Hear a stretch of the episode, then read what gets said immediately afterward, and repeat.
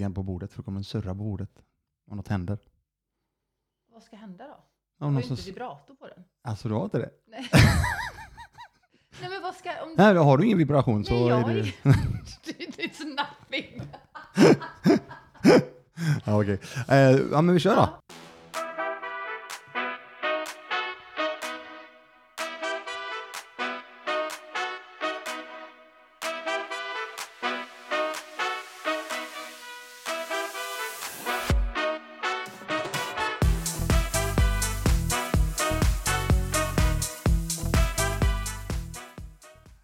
Välkomna ska ni vara till Hackeripodden avsnitt 56 tror jag att det är. Eh, idag är det ju inte en vanlig dag utan idag är det en jättebra dag för idag har jag en kompis och gäst här idag. Och eh, jag tänkte skulle presentera den här gästen eh, med ett eh, rungande Toto Bain Elaine de Sosa. Oj, tudo bem? Det var ungefär den poliskan som jag har kvar sedan min tid inom capoeiran. Jag kan fortfarande lite grann, men eh, back in the day kunde jag mycket, mycket mer. Jag tänkte att eftersom du har brasilianskt påbrå, Du, okej. ja, Mm. eh, välkommen. Tack snälla. Det känns fantastiskt kul att vara här. Och nu ser ju inte ni detta, men det är ju en ära att få se dig eh, DJa här. Som värsta podd, eh, ja, poddkungen. ja, du, Mm. eh, det här är ju eh, inte i, mitt gebit just exakt nu i alla fall, för att jag försöker ju lära mig hela tiden saker. Ehm, det känns okej än så länge. Vi kollar på den här roadcasten, vi sitter med road, um, röde, eller road-mickarna. Eh, ja, jag har ju youtubat mig till det mesta, pratat med kamraterna och så säger de att ja, det är så här det ska vara. Okej, då kör vi på det. Känns super. Ja, du, ehm, det är ju faktiskt så att du och jag hade ju någon idé någon gång eh, back in the day, eller för några, något år sedan, eller några år sedan, va? Om att vi skulle dra igång någon podd och så vidare. Det skulle vi göra. Sen var det som vanligt, du är så sjukt snabb. Så jag tror jag han gå hem, eh, gå och lägga mig, eh, ta en kaffe nästa dag så hade du startat en egen podd.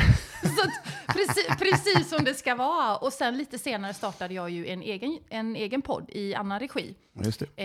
Eh, och sen som det blir, och det kommer vi prata om, att man får ju ta nya beslut och nya saker händer. Så, eh, så kommer jag ha en egen podd framöver. Men tills vidare är jag här. Mm, nice. Du, jag tänkte så här, vi, vi snackade lite grann innan. Och eh, hur länge har vi känt varandra? Kommer du ihåg det? Eh, Det måste vara, jag träffade väl dig vi med Marcus Rydberg, kan det vara så? Kan det vara så? Ja, Redan där? kampsportsrelaterat, eller var det handstående relaterat? Kan det vara så att, ja, det känns lite grann som att det är handstående relaterat. Det Ja. känns så. Kan det varit på Juval eller var det strax innan Juval? Det kan ha varit som jag vet att jag var på någon PT-timma i din kampsports, eh, Frölunda kampsportscenter någon gång Mm. och rullade. Eller vi kände varandra på något sätt. Det är Okej. lite diffust där. Ja. Men sen var det ju, vi lärde ju känna varandra när vi båda hade handstand och mania. Ja, och Min var väl allvarligare. Ja, Eh, jag jo. var lite djupare ner i, i skiten. Men det var, det var då vi, vi sågs mycket. Mm. Mm. Eh, nej men det stämmer. Eh, Och det här måste ju vara, åtminstone, vi har känt varandra åtminstone i sju år i alla fall. För det, jag kommer ihåg när jag var på Juval första gången, det var 2014. Ja. Eh, det vet jag. jag. För jag hade ju i ett av tidigare avsnitten, kan vara avsnitt 42 om jag inte är helt fel ute, och det är med Monica Björn, där vi snackade, och det var ju faktiskt Monica som höll i det, eh, det seminariet Ja. med Juval då, som Mm. kom från Cirque du Soleil. Och det var väl där vi allting började när det gäller handståndet i alla fall. Mm. Och sen så sa ju du att du gick eh, ännu djupare in i skiten eh, och eh, det gjorde du faktiskt efter ett tag. Jag höll väl någorlunda jämna steg ett tag där med det, men sen fanns inte en chans. Du gick ju vidare och sen körde du ju all in, mitt om spel, Ido Portal också va? ja. När det Det var som ett halvtidsjobb. Jag, hade, jag var en av hans elever och så fick man program hemskickat. Och det var ju tre, fyra timmar per dag. Uppspaltat med så här många repetitioner, så här långt ska du vänta. Och jag gjorde det all in. Det var fantastiskt lärorikt var det. Så jag lärde mig mycket. Men sen så, eh, det var också väldigt styrt. Det var väldigt toppstyrt. Och det, det var ju också öppet. Det får man ge Ido, om någon känner igen Ido Portal.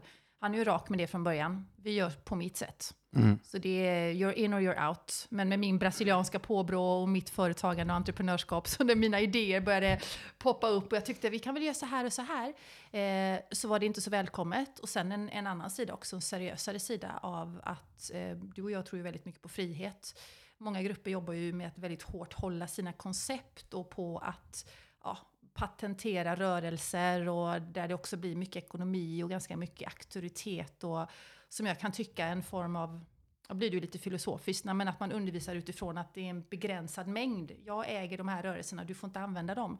Jag kan inte jobba under det konceptet och så var det med dem.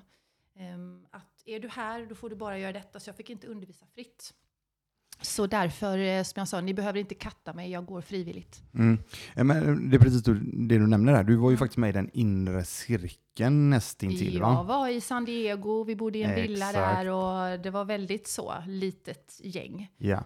Um, jag kommer ihåg det här när du körde det racet och då var jag faktiskt med dig och tränade några gånger ja. med dina sådana pass. Mm. Och jag känner väl att jag kan eh, göra en hel del olika saker jag var ju helt slut av passen, så det var ju mm. all, cred, all, all cred till dig där att du, du, du tryckte på så jävla hårt som du gjorde där. Mm. Det, det hände ju grejer också. Med kroppen framför allt. Um. Oh ja, och jag kan säga att efter det så, ehm, och på något sätt, jag har ju hittat en bra mix av hur jag både jobbar och tränar själv. Så det är väldigt sällan jag råkar ut för några allvarligare saker. Efter en sån skola så är det väldigt få saker som, som biter på dig eller som gör dig illa. Fortfarande idag så kan jag slås av när kollegor och sådär tycker att de gör mycket eller tränar mycket och sådär. Så har man tränat med Ido ett tag så är det mesta efter det ganska ja, inte, inte, tapp, inte liksom för att utlämna respekt åt någon, men det mesta är ganska lätt efter det. Ja. Nej, det är jag, som en tuff skola. Ja, men jag håller med där. Jag, jag fick ju bara känna på det under några träningspass. Ja. Och jag, kan bara, jag vet ju vad det, vad det innebär att um, verkligen ja, gå all in i något sånt. Ja. Och uh, det är um, ja, det, det är jäkligt tuff uh, träning. Mm, det var sex dagar i veckan. Mm. Två pass om dagen. Ja, det, mm. ja, det, var, det var hårt jobb. Men du, ehm, för det, grejen är så här, du har ju en bakgrund, eh, eller låt sagt så här, jag, jag snackar ju väldigt mycket om i Hackadlipodden om att mm, bygga någon form av bas. Mm. Alltså att um, ha någon form av bas när det gäller, jag brukar alltid säga att livet går upp och ner, det vet mm. vi allihopa. Och istället, för att inte går så djupt ner i dalarna som jag brukar säga, så brukar jag alltid försöka bygga någon form av bas där jag inte dyker så hårt ner. Och en av mina baser som jag byggt upp under en längre tid, det är ju inom kampsporten, självförsvar och hela den här biten ihop med också då den här ekonomiska biten. Mm. Men jag vill dra parallellen till det med, med, min kampsport. Då. Din bas när det gäller träningen ligger i yogan, eller hur? Ja. Det är, väl där, idag. det är väl det idag. För, för back in the day var du dansare initialt? Eller? Det var jag. Eh, samtidigt så är, måste jag säga att jag hela tiden parallellt har varit väldigt intresserad av och gjort andra saker. När jag var liten spelade jag ju basket och så spelade jag fotboll och även när jag dansade så var jag en av de få som var nyfiken på andra saker. Jag var ute och sprang och jag hamnade sen inne i, i fitnesssvängen och det var ju så jag lämnade dansen. Jag har alltid varit nyfiken på andra saker. Så det är mest yoga, ja. Men det är som idag, jag har precis varit hos en, en styrke-PT och kört backsquats igår. Och, eh, jag har alltid varit intresserad av andra saker. Mm. Som ido-perioden vi nämnde. Eh, så jag gör mycket annat också, mm. som inte är på mattan. Men, men, jag är med där också. Men jag känner igen mig i det som du säger. För, men du har ändå alltid någonting kanske och du landar tillbaka också. Men du är mm. ute och testar, provar, mm. plockar med dig. Och det är det mm. jag lite grann snackar om också här. Alltså för att bygga sitt egna game. För att du ska kunna göra din yoga ännu bättre till exempel. Då, då har ju du, eftersom du har så mycket mer erfarenhet runt omkring. Du är inte dedikerad yogan, yoga bara eh, väldigt, väldigt smalt, utan du är väldigt, väldigt bred. Du plockar in olika saker.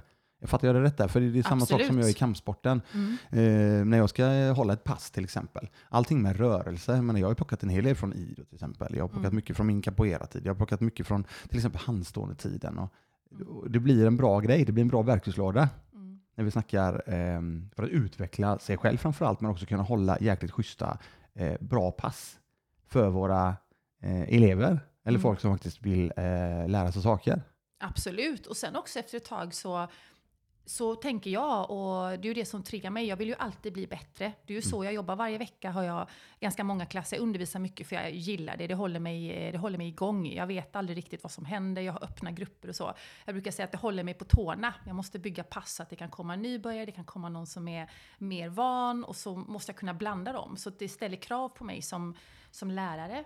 Eh, men jag vill också bli skickligare. Så en sak som jag vill göra är att vara mer on point. Till exempel, man kan ju säga hundra saker. Vad är, det, vad är det för få saker som jag verkligen behöver säga för att driva en klass? Vad är det för få övningar av hundra övningar? Som, eh, som verkligen eh, kan göra att man får ut så mycket som möjligt. Det blir roligare då.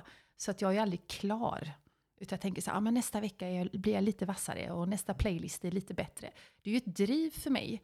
Där många känner ah, inom läraryrket att det kan bli fint, lite så att man ska sätta sig och inte vara med så mycket att man ska vara klar. Jag är tvärtom. Så att jag, jag vill att gruppen ska lyckas, men jag vill också att jag ska bli bättre. Så jag är ofta väldigt fysisk på mina klasser, för jag vill testa sådär. Håller jag för det här själv? Um, mm. Och det är jättemycket det som är, ger mig energi. Eh, nej, men jag tycker det är sam, samma sak där, vi är ganska lika där med, för jag, eh, jag är också väldigt så on point, alltså eller jobbar och visar övningarna. Mm. Eh, är med på nästan till hela passet. Så visst, instruktioner är all ära, men det är oftast jävligt nice att kunna vara och träna själv. Man kan läsa om armhävningar hur länge som helst. Man Precis. måste göra dem. Och Ja. det är ju så. Många människor älskar ju att prata om det. De vill ha en liten konferens liksom. Och jag är så här, vi gör 20 gånger till så kan vi prata sen. Lead by example finns Ja. ju något som heter. Ja. Visa vägen, eller hur? Ja. För menar, det, det, det känns ju jävligt fel att eh, visa någonting, eller rätt sagt ehm, eh, kommendera eller ge order eller instruera någon att göra något som du själv inte eh, pallar med eller kan eller inte. Jag, jag, Mm. jag, jag, jag tycker det är väldigt, väldigt, väldigt märkligt för de som gör det. Du måste ju kunna visa och göra det, eh, inte bara bra, utan du behöver göra det jäkligt bra. Ja. Och Tycker det jag. tycker jag är, är samma över alla områden. Där är vi också väldigt lika. Vi pratar ju också ekonomi, även om du är på, på en annan nivå. Och, och så, så har vi pratat mycket. Du har ju till exempel fått mig att tänka om helt. Kommer du ihåg när du startade Hacka ditt liv podden? Då fick jag ju dina de här instruktionsbreven och jag, det var som att jag började om från noll då eh, och rensade ut väldigt mycket. Och du kom och pratade om budgetar och sådär och jag började sucka och sådär. Men så började jag tänka efter på väldigt mycket. Men då pratade vi, vet jag, mycket om det här att ta råd ifrån någon. Vem tar du råd ifrån? Och det har blivit som en vattendelare för mig. Det är klart att jag lyssnar på andra människor, det måste man ju göra. Ehm, men det är klockrent när någon kommer och ska ge mig råd, för det vill många göra. Och så har de ingen erfarenhet av det, eller så har de inte lyckats med det. Då säger jag antingen så bara låter jag det liksom skölja förbi, eller så är det liksom nej tack direkt. Och jag kan bara inte lyssna på någon som inte har gjort det. Nej. Det blir väldigt enkelt då. Ja, jag håller med dig så jäkla väl. Alltså, det är, mm, jag pratar extremt mycket om det, exakt det du säger nu, på ett lite annat sätt. För grejen är så här, det är så jäkla lätt. Till exempel, vi kan, vi, kan vi dra en parallell till Ido igen? Vi kan Absolut. göra det, för ja. där är det ju väldigt så. Ja, This is my way, or Ja. precis. Och då pratar Mm. vi träning. Träning till exempel. Mm. oavsett alltså. Men alltså, oavsett vad det än må vara, så i det här fallet var det väldigt så här, det här är det som gäller. Ja, Och då kan du antingen köpa allting som sägs, mm, och bara bli fullt indoktrinerad, indoktrinerad i det mm, och köra. mm. Eller också så börjar du ja, känna att fan, det här kanske inte är min grej. Däremot de här grejerna är ju klockrena. Man plockar ut små saker Mm. som jag brukar säga. Att, och jag kan plocka vissa saker om vissa människor och plocka in, testa i mitt egna game som jag snackar om. Och så lägger jag till det i mitt game. Inte allting någon säger, utan jag, jag tar små, små saker och testar. Funkar det för mig? Ja, men fan det funkade. Ja, fan vad nice. Då har jag det. Då har jag byggt, lagt in det i mitt egna, egna game. Det är Ja. så jag utvecklas i alla fall. Till exempel eh, inom eh, ekonomin, eh, investeringar, inom träning och hela den biten. För jag ska ju inte kopiera någon annan rakt av, utan jag är ju fortfarande jag. Ja, men så är det. Och sen är en, en annan sak som jag tycker som också följer om man i alla fall vill ha någon, någon intelligent utveckling och faktiskt också en mening. Jag tror att de flesta av oss som, som börjar att jobba och som är företagare och entreprenörer, först vill man bara vara anlitad och jobba mycket och fylla schemat och sen ganska snart så kommer man på racet, aha, så här gör man. Och då börjar man fundera väldigt mycket över vad gör jag med min tid, vad kommer det leda till och så vidare. Och då tror jag många hamnar i, och jag också i, vad är det för mening med det här? Och man börjar tänka på vad, vad lämnar jag för, för avtryck eller intryck på, mig, på omgivningen, eller kanske ännu större, vad lämnar jag efter mig? Eh, och då kommer man ju till att jag måste kommunicera med andra människor. Och då lägger jag till, eh, jag frågar mig alltid, vad, vad är de intresserade av när någon kommer med råd? Vill de ha en lösning? Mm. Då kommer man också ifrån mycket av det här liksom drama och så. Det är klart att vi ska ha känslor och allting annat och så, men mycket av det folk gör när de kolliderar och så, det är ju ett drama som inte driver någonting fram. Så det är också någonting som jag lägger till när man ska få råd och lite sådär, att ja, men vill den här personen utveckla eller lösa? Eller vill den här personen faktiskt bara vara kvar i det här? Mm. Eh, och det har också blivit väldigt tydligt för mig de sista åren på ett sätt som jag inte förstod förut. Och då blir det väldigt lätt, tycker jag, att ta beslut. Och det är någonting som jag har börjat med. Ta snabba beslut, vända blad. Och även om det kan vara jättejobbigt i stunden så tänker jag, vad är alternativet om jag inte tar ett beslut? Och hur ser den här personen på lösning? Och är det en person som inte vill ha en lösning, då är det jätteenkelt. Då säger jag så här, då sparar vi oss båda tid. Mm. Och så går vi vidare. Och det kan man få mycket reaktioner på. Mm. Jag tänkte på det, för, menar, du, nu har du, du har jobbat väldigt, väldigt många år eget, mm. eller hur? Mm. Ja, och sen några år tillbaka mm. så bytte du, eller gjorde du om till AB, var det inte så? Ja, det stämmer. Mm. Och um, ja, det är ju under den tiden vi har känt varandra. Mm. Eh, och um, du har ju tagit, eh, utifrån vad jag ser, eh, så, så har du tagit det till en helt annan nivå nu genom att du är Tack. ännu mer, nej men du, du har ju det, alltså det är som är så kul. Och sen är det så att vi har ju snackat en del såklart, och jag menar, det är ingenting som, men vissa saker har ju förmodligen också gått in i vissa fall. Eh, det är ju det, det som du plockar någon grej som funkar och det jag gillar med det är att du har ju börjat tänka också på det, du var inne lite grann på det. För jag menar, vi har ju bara 24 timmar om dygnet. Och det handlar ju om, okej, och sen vad vi lämnar efter oss till exempel. Mm. Och det, jag gillar det som du har börjat göra mycket nu, och det är det här med um, de här kurserna på, som du håller på att utveckla nu med, på, på, på nätet och så vidare, eller hur? Mm. Eh, för menar, det är ju trots allt så att då kan ju du fortfarande kanske sova en, eh, en dag om du skulle behöva och ändå så händer det någonting. Det är någonting annat som jobbar för dig. Ja. Du har alltså skapat material i det här fallet. Ja. Eh, jag pratar väldigt mycket om det här att eh, det handlar ju om att skapa tillgångar som genererar pengar till dig när du sover. Ja. ja. Det är ju det det handlar om. Jo, men så är det. Och som jag har jobbat mycket och länge så är det ju att man kvittar sin tid eh, mot sin ersättning. Och då kan man antingen då höja sin ersättning och vara fantastisk i det. Då har du ett gage på x antal hundratusen och så jobbar du tre gånger den månaden. I verkligheten och i sannolikheten så är det kanske inte så det går till. Så det jag har gjort är att jag har lagt upp alla mina utbildningar på Elaine de Sosa Yoga, de finns helt digitalt nu. Mm. Och sen kan man välja så att alla elever som går för mig får samma material. Och då kan de gå i studio med mig, eller så kan de göra det digitalt. Och det är också en anpassning till covid och allting som har varit. Men som jag ser det framtiden, vi lever ju i telefonerna. Jag skulle nog bli mer förtvivlad om jag tappar min telefon eller någonting annat. Och så är det så många som inte gillar telefoner och allting annat och det är så känslosamt och så. Men tiden kommer inte backa. Så jag känner så här, man måste vara i telefonen eller så finns man inte. Så kan man tycka vad man vill om det, men det är så det ser ut. Så det är ju en digital anpassning som varit sjukt jobbig. Mm. För det har också betytt att jag har tagit in ett team som då jobbar med det som inte är min styrka, som är superblåa. Så de går in och säger så här, okej okay, Elaine, nu ska vi eh, katalogisera, vi ska ha kapitel, vi ska ha avsnitt, det ska vara lika, det ska vara en röd tråd, man ska se när man köper kurserna och jag tänker så här, så att hade jag vetat vilket jobb det var så hade jag inte gett mig in på det. Men det är det jag menar med att man ska ju plocka in eh, hjälp utifrån för att bli bättre. Så idag är jag ju mycket mer organiserad, jag har lärt mig strukturera. Det är inte jag som har klippt ihop och lagt allting. Men att våga då ta in någon utifrån som tittar på det och att våga ta det här när någon säger så här, nej, du får göra om det där, det är inte tillräckligt bra. Det tror jag är anledningen som stoppar många, för det är jobbigt. Du jobbar med någonting, jag har min utbildning, jag är fine, och så plockar jag in någon annan, eller kanske någon branschorganisation, jag vill ju certifiera min utbildning. Och då kommer någon annan utifrån och tittar på, aha, hur gör ni här? När man är så driven själv. Och då är det ju mycket i en som bara vill slå igen. Mm. Nej, jag skiter i det här, jag gör som jag vill. Så det, jag tror att det är absolut nödvändigt om man vill till nästa nivå, att våga granskas någonstans. För du kan inte vara bäst på allt själv. Så ja, eh, kicka dig själv i, i ryggen stenhårt, men om du inte börjar lyssna på andra så tror jag du kommer fastna på en viss nivå. Mm. Nej, men Det har jag, varit en jättelärdom i det, att våga bjuda in. Och eh, också inse att liksom, du kan vara grym på det här, men här är det liksom wow. Mm. här är det, eh, så jag jobbar jättemycket med det faktiskt. Det är mitt stora nu. Disciplin och eh, koncentration. Mm. Som jag säger det ofta på mina klasser. Ehm, jag tycker vi ska damma av de orden. Disciplin betraktas som, som lite fult sådär och rutiner och så. Jag tror, och speciellt som företagare, har man inte det så krisar man rejält förr eller senare.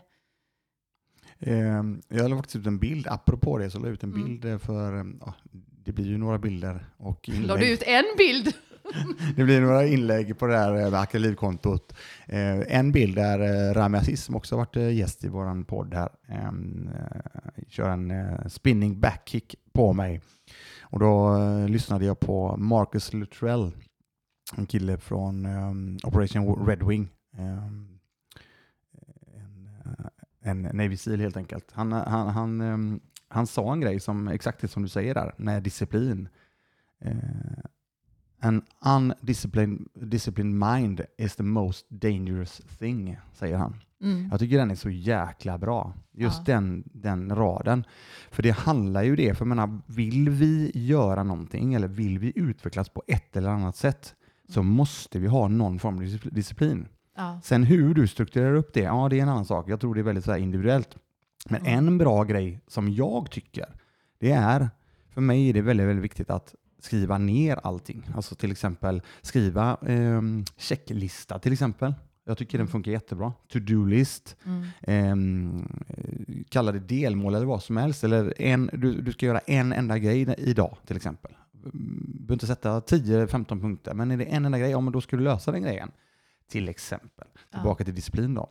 Ja, och sen också motivation exempelvis och inspiration som vi pratar om så mycket idag.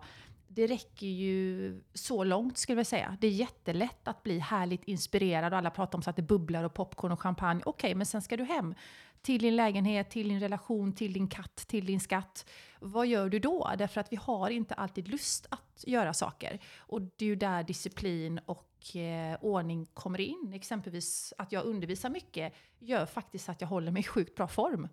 Där många av mina kollegor som jag pratar med, utan att lämna ut någon, tycker att det är jobbigt och vad mycket och sådär. Men jag vet att jag är på fötterna minst fyra timmar om dagen.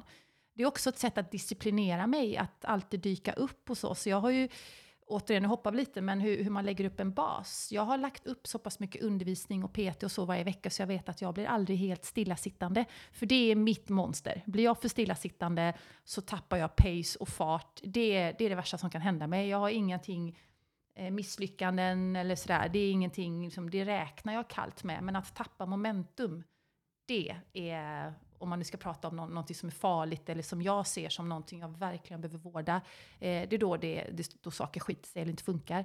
Så att, att jag har mycket saker igång, det är ett sätt för mig att, att hålla. Och i det så blir jag ofta väldigt kreativ. Det är ofta mellan saker som jag kommer på saker och sådär.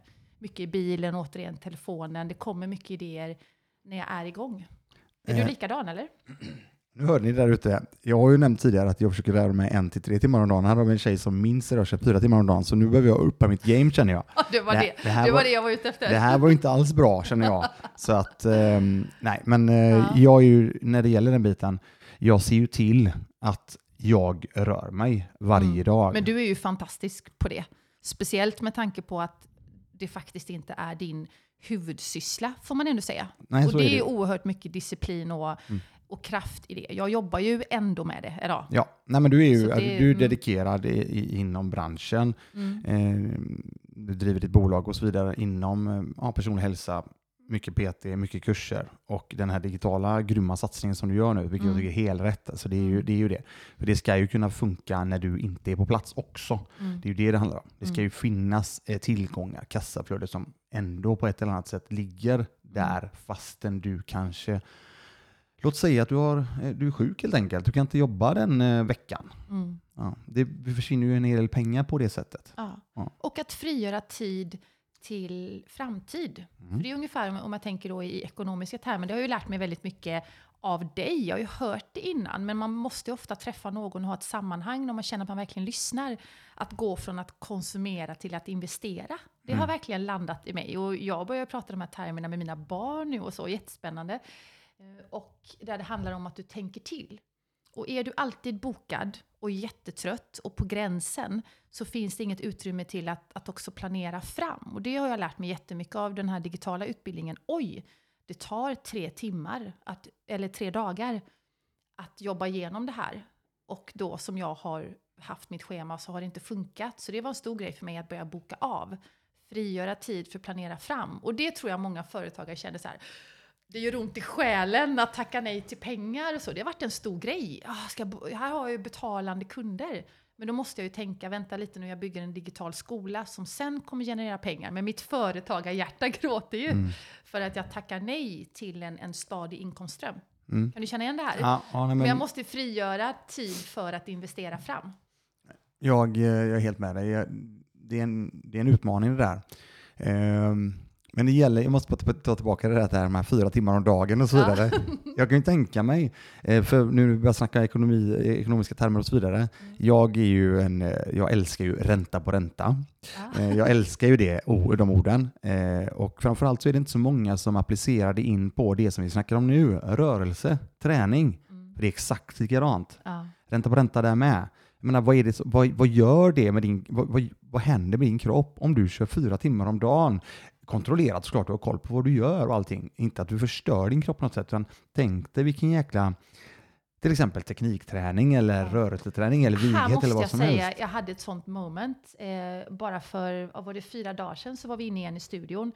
Eh, jag måste bara fånga det nu när du Ja. säger det, just att man har investerat i sig själv. Då ska man gå in i en studio och spela in och så. Och i verkligheten är det oftast inte så att åh, man hinner värma upp i två timmar och det, det är exakt temperatur i studion, man ska ta hänsyn till ljudet och mycket sådär. Så väldigt ofta så hamnar man ju i, i de här shooting-ögonblicken att man ska bara köra och vara klar. Och då skulle jag göra då en sekvens och tänker så här, oh, jag skulle ju behövt värma upp och gjort det här, det här, det här. Och så märker jag efter så många år att nej, men jag kan ju i princip bara gå in och göra det här. Då fick jag verkligen en sån aha-upplevelse. Jag tänkte så här, hur är det möjligt?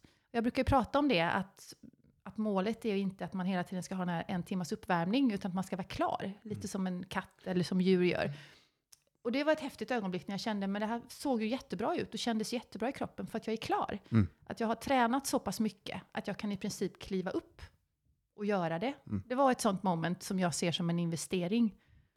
Det du säger är så jävla coolt för att det är exakt det som jag ville få fram också. Jag har en, jag, jag har ju nämnt det tidigare, jag driver ju en eh, kampsportsförening ihop med några vänner.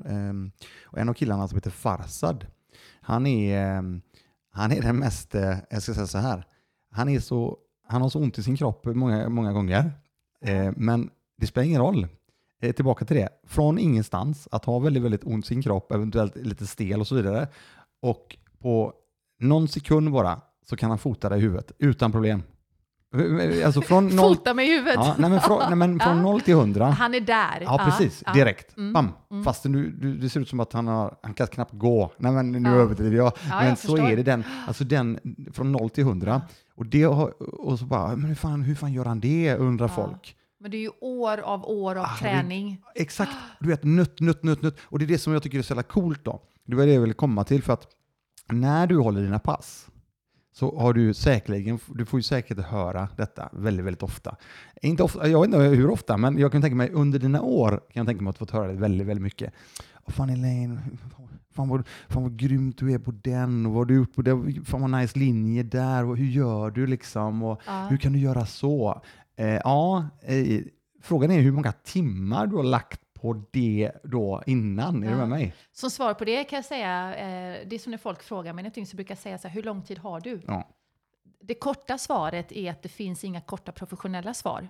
Men jag kan säga börja här. Mm. Det, det är alltid två sidor. Det är alltid enkelheten och sen är det alltid väldigt, väldigt komplext. Så jag har aldrig träffat någon som är oerhört skickliga eller inspirerande som inte under lång, lång tid har manglat. Manglat, slått i väggen, manglat, oj det här funkar inte. Men det har alltid varit en sån stadig låga. Maintenance liksom, hela tiden. Och det är det, det är det jag tycker är så coolt. Då, för att när folk börjar fatta det, oavsett om du kanske har, låt säga att du är från noll på, på, på båda de här planen när det gäller personlig hälsa Alltså, jag tänker då kroppen och Mm. även då självklart också hjärnan. Men om man sitter i kroppen med träning och så vidare och sen den, ekonomiska biten så måste vi ju någonstans börja, eller hur? Och sen måste vi bibehålla och hela tiden, hela tiden nöta de här sakerna Mm. för att få någon form av ränta på ränta-effekt. Ja. Eh, sen, och längre ner på mm, gatan så blir det jäkligt bra till slut. Ja. Oavsett om du gör det, okej nu, nu finns det olika nivåer på allt. Liksom. Jag menar, visst, det kanske inte är så att du ska köra en grej en gång i veckan, utan du får ju nöta saker löpande hela tiden om du ska bli duktig. Det finns ju, som du sa precis, det finns ju inte någon som bara går in och bara sätter någonting och sen bara, ja, nu kan jag detta. Utan för att, för att, ja, visst, du kanske sätter det första gången, men sen skulle du också kunna sätta det om tio år också då. Ja. Men hur skulle du kunna göra? Sen tar alltså, det alltid mer tid när man, är, när man ska starta. Det tar ju mer, ska putta igång lastbilen Ja. så är det så. Sen kräver det mindre att hålla kvar det. Men du måste ju fortsätta slipa på det. hela så tiden. är det. Eh, ja. Och det är det jag går över till också då, att när det gäller det här till exempel, om man, om man, om man då kollar på den privata delen, som vi, vi har ju snackat en hel del om företagande, och, Ja. eh, men även, vi får inte glömma oss själva heller. Vi- Ett bolag är ett bolag, det är en juridisk person, det är inte du som är privatperson. Utan då behöver man ju ha koll på sin privatekonomi också. Och det är just det som, det handlar ju om att försöka på ett eller annat sätt, alla människor har ju olika eh, mål i livet, eller hur? Mm. Däremot så kan jag tänka mig, eller rätt sagt så här, jag vet hur jävla mycket bättre mentalt jag mår när jag känner en trygghet i min privata ekonomi. Det är väldigt mentalt skönt. Oh ja. Om jag då jämför med att hur det var när jag inte hade en trygghet i den, utan kände en, en form av ångest inför varje månad när räkningarna skulle betalas. Ja, det där är ju så intressant och det är ju otroligt mycket psykologi och känslor i ekonomi. Och man märker ganska snabbt när man har börjat själv och, och rensa upp i sin ekonomi och börja lära sig så blir det också väldigt tydligt när man pratar med andra människor hur de pratar om ekonomi. Och det ligger ju någonting i att, att ditt saldo på något sätt reflekterar både hur mycket du jobbar med det men också någonstans eh, dina värderingar. Sen är det ju självklart högt och lågt i ekonomi och folk tenderar ju att bli antingen prata om biljonärer eller jättefattiga människor, men de flesta människor är ju inte där. De är ju någon annanstans. Och jag blev ju jättepåverkad av dig när du satte igång med Hacka ditt liv. Men jag har alltid varit ekonomisk och min story är ju att jag kommer från väldigt enkla bakgrunder. Eller min mamma var jättefattig, hon hade ju knappt möbler när jag föddes. Det var på den nivån. Och de brukar säga att det går varannan generation. Så nu kämpar jag faktiskt med mina barn så att inte ge dem allt och pratar med dem om att jag vill inte undanhålla någon, dem någonting. Jag vill mer att de ska känna längtan och att jobba för någonting. Och det är lite svårare med den här generationen. De har ju blivit matade No med shit. iPads sen de föddes och, och kläder och sådär. Nej men just det här att eh, ofta så dras man ju till någonting på grund av ett behov.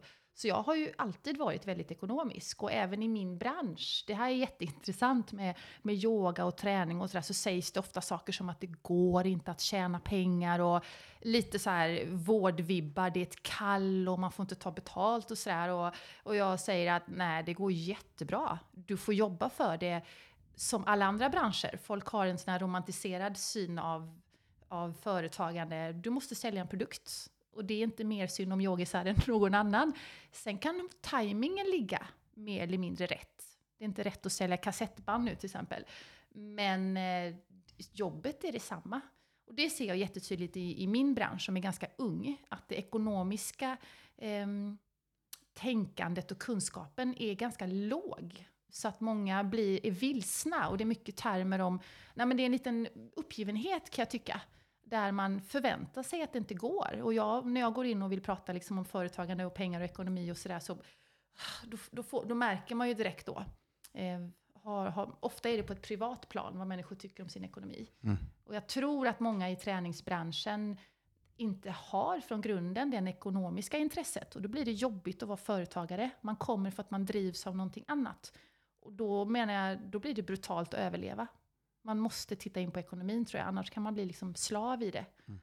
Och det är faktiskt ingen rolig situation. Då är det kanske bättre att ha en, en anställning eller så. Om man Mm. inte trivs med, för det är ju ett ständigt jagande. Ja, som det, jag tror man måste trivas med.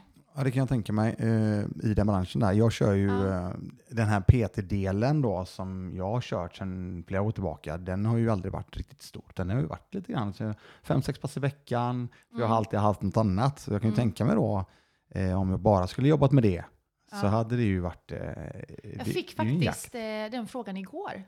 Eh, roligt, eller frågan, det var bara så här, by the way, men du jobbar så mycket, hur hinner du med? Eh, och det, det första var att jag själv reflekterade över att jag inte tycker att jag jobbar så mycket. För att jag har en helt annan standard. Mm. Jag kan fortfarande jämföra mig med dig exempelvis och tänka så här, nej men Christian ligger säkert och planerar på någonting nu. Och är det helg exempelvis, dagar är bara dagar för mig. När folk ska gå på fredag och lördag och så.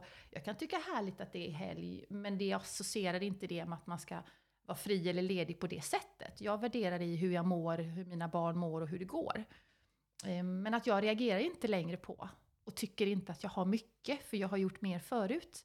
Och då, då tänkte jag på det som du sa, att jag växlade upp för ungefär tre år sedan på en helt annan nivå. Och idag så tycker jag inte att det många tycker är mycket jobb. Det är inte det. Alltså det, det är som att det blir ett skifte i huvudet.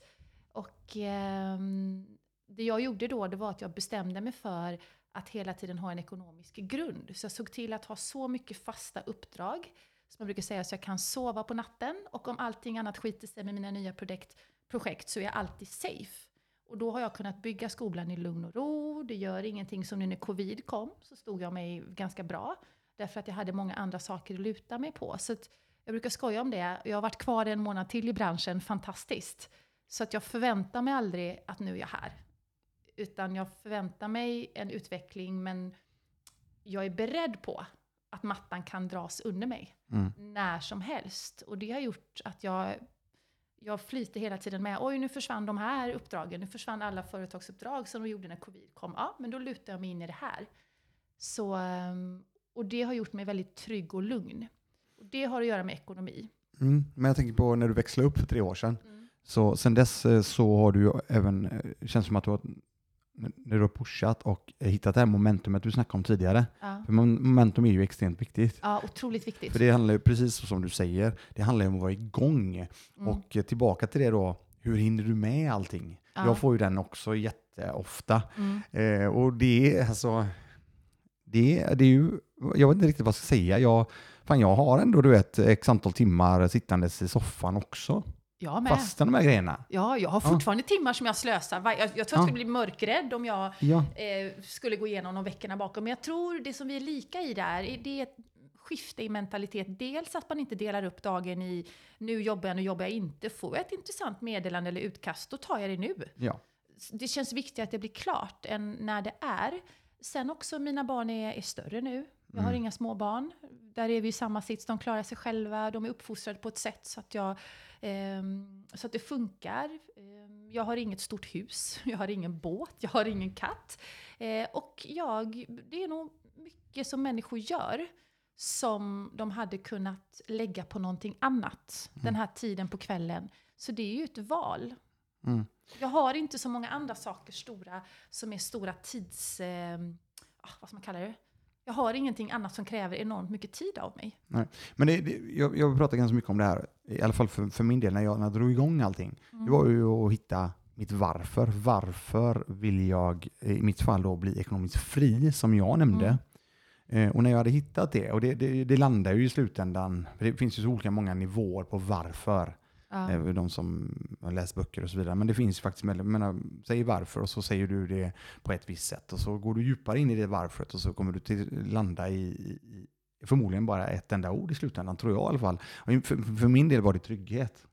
Mm. Alltså, det är trygghet för mig att vara ekonomiskt fri. Och ekonomiskt fri har jag nämnt tidigare. Det är inte att ha eh, massa biljoner eller någonting som vi nämnde förut där, utan det handlar ju om att eh, ekonomiskt fri handlar ju om att eh, pengarna, det ska komma in från tillgångar, pengar som eh, driver runt min familj så som det var då. Det var ju det som var ekonomiskt fri för mig. För det är ju det. För då har jag möjligheten och friheten att välja vad jag vill göra. Ja. Ja, så det, det, var, det var det um, som var med eh, mitt, mitt varför.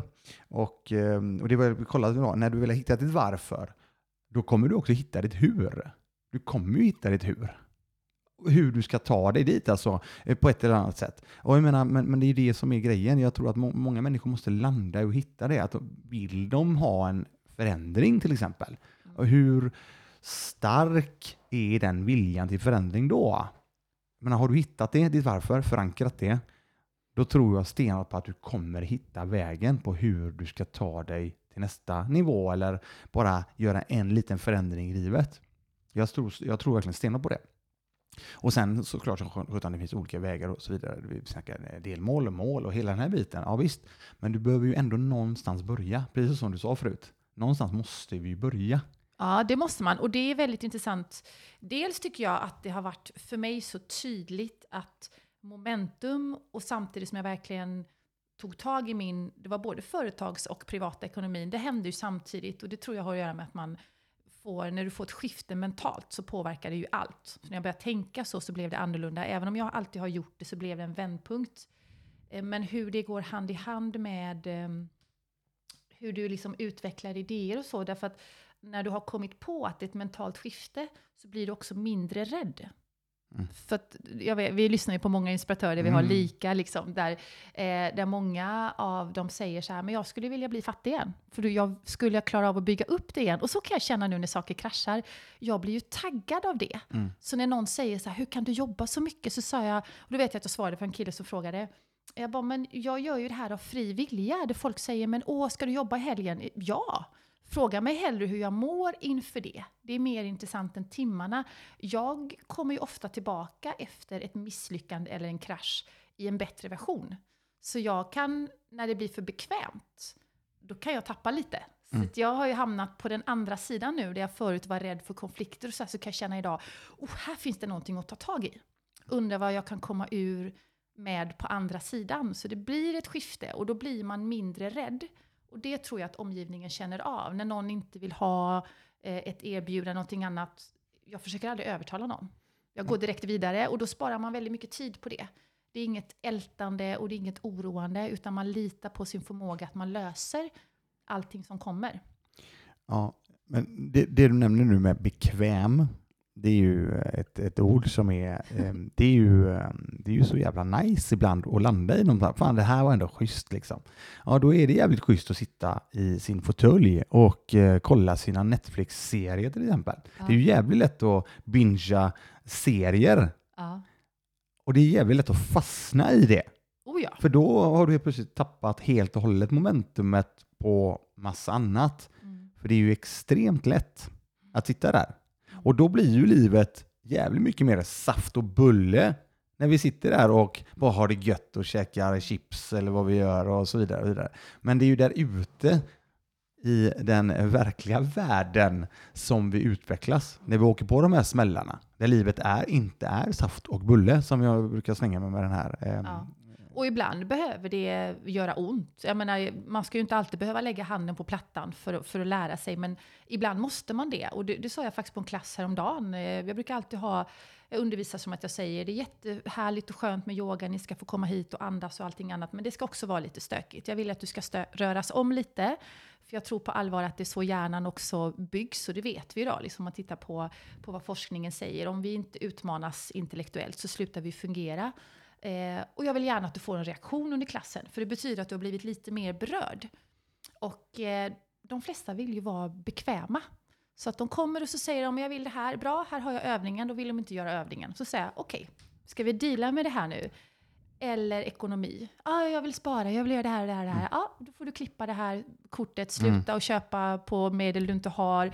Flytta in till din, vad det nu är, till din skrubb, sälj huset eller sälj av en bil. Nej, det vill jag inte göra. Nej. Just där ligger det ju mycket. Va? Man vill inte vara obekväm ett litet tag för att sen ha det jättemycket bättre.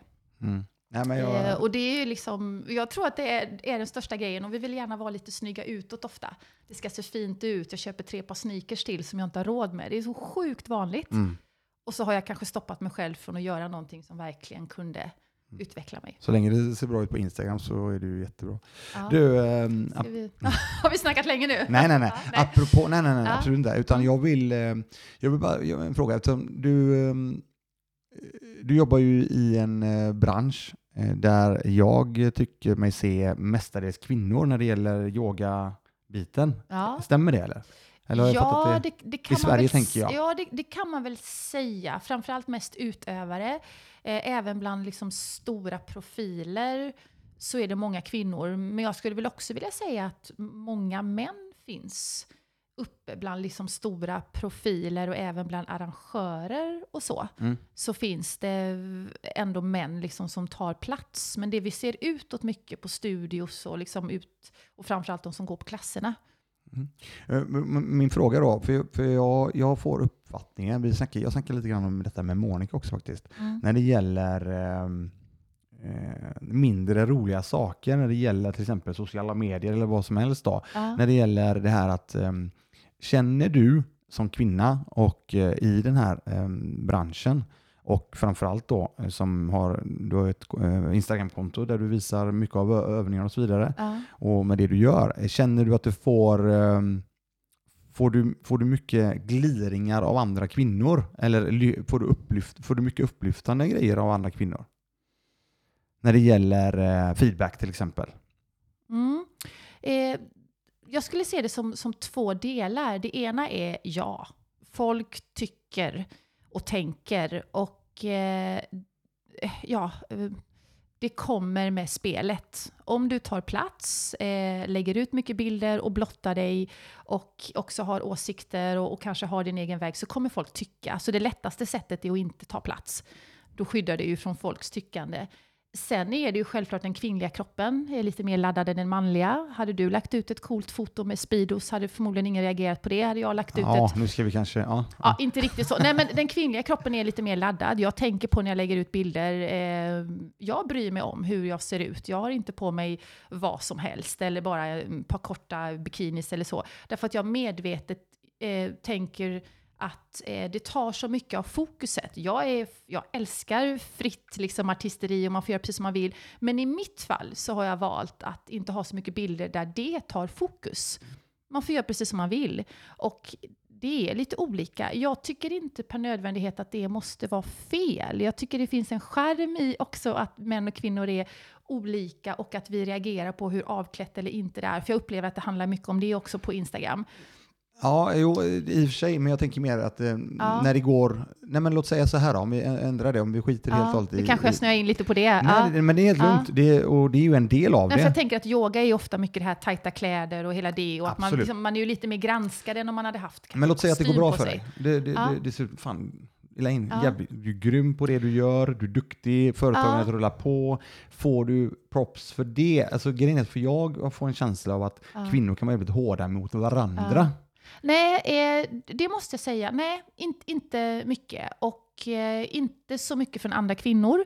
Och inte så mycket från andra kvinnor heller på liknande nivå. Utan man har, jag har ju mycket manliga kompisar, Ja. som du. Ja. Exempelvis. Och, ehm, men samtidigt då, den andra sidan av det här är att jag funderar inte så mycket på det. För att det här är ju egentligen inte någonting som är nytt. Jag är ju väldigt intresserad av, av psykologi och faktiskt också filosofi. Och det här har man ju tittat på. Det finns ju kartlagt. Och om man nu, vi pratar om att vara PK och sådär. Eh, jag är väl inte så himla PK där idag när man pratar mycket om jämställdhet och feminism och allting annat. Jag skulle vilja föra in debatten på kompetens istället för manligt, kvinnligt och så. Och kan tycka med mycket som har hänt och metoo-rörelsen och sådär att, att det kan bli mer intressant att prata om individer snart. Istället för att hela tiden gruppera ihop människor. För vi hamnar också i grupper där vi inte kan identifiera oss. Jag exempelvis hamnade i kvinna och invandrare och förväntas ha det jättejobbigt där. Och så säger jag sen, nej men jag har det jättebra och ett jättebra liv. Då blir det jobbigt. Jag har ju också fått väldigt många fördelar av att vara där jag är. Exempelvis mitt namn är ganska exotiskt och finns en positiv laddning.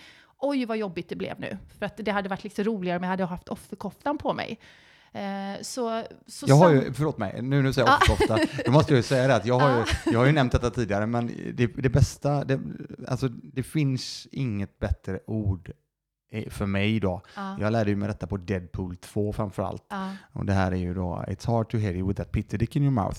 Mm. Och det är ju... Kan Där har, höra vad du säger? ja, det är, väldigt, Ja. det är något som är i munnen här. Ja. Och där har du ju då ordet offerkofta. Det är en, en större, rejälare eh, dos av offerkofta. Och, och det kommer ju säkert mycket av, av min bakgrund, återigen då upp, Eh, uppväxt och född väldigt enkelt. Sen flyttade vi ju sen till Sverige för att min pappa var svensk och har fått växa upp oerhört tryggt liksom på Gotland i Visby med en stor svensk familj som välkomnade oss på flygplatsen.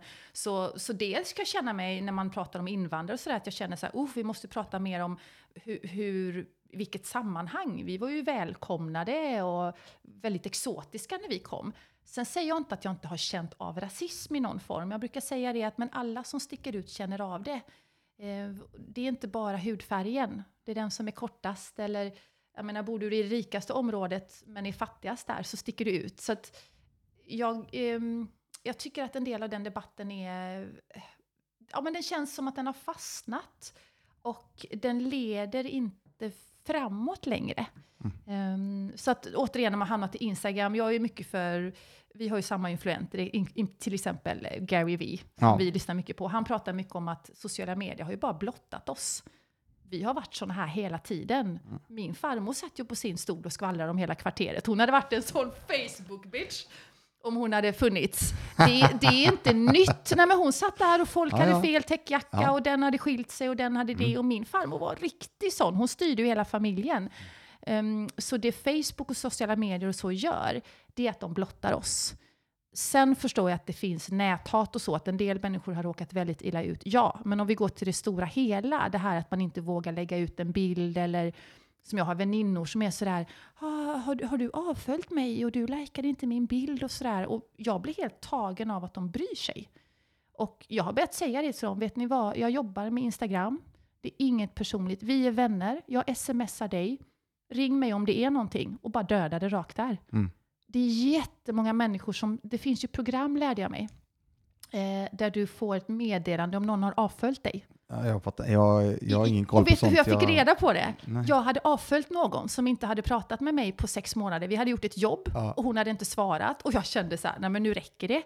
Eh, när jag avföljde henne, då hörde hon av sig till mig. Och då skrev jag så här, vad sägs om att du mejlar tillbaka om det där jobbet som du hade istället? Jag trodde vi var vänner, sa hon då. Och då, och då så fick jag reda på att det finns program. Ah, okay. ah. Där folk håller... Ja men så laddat är det. Ja, det ser vi. Ja. Jag gillar det du sa i alla fall förut mm. i hela den här um, utläggningen där. Uh, kompetens, jag tycker det är så jävla bra. Ja. Det handlar ju om det. Jag tycker verkligen det, att vi ska jobba helt och hållet på vad fan vi kan och inte kan. Ja. Jag, ja, jag, jag lämnar det där tycker jag. Ja. och att också, det kommer ju ett pris med. Det har ju vi pratat om, att man kan vara skicklig och sådär, men eh, människor också som får då kanske lyckas eller är framgångsrika eller ekonomi eller så, de har ju också faktiskt offrat någonting. Så att istället för att bara vilja ha vad alla andra har, också titta på men vad lever de för liv? Vill jag leva det här livet som företagsledaren gör? Eller om jag nu vill vara på börsen eller så, vill jag vara liksom vaken från fem på morgonen till 00 på kvällen och hela tiden övervaka? Det kommer ju ett pris med. Mm. Och det är det jag menar med, med bekväma. Vi vill gärna ha liksom godiset men vi vill inte sitta av tiden.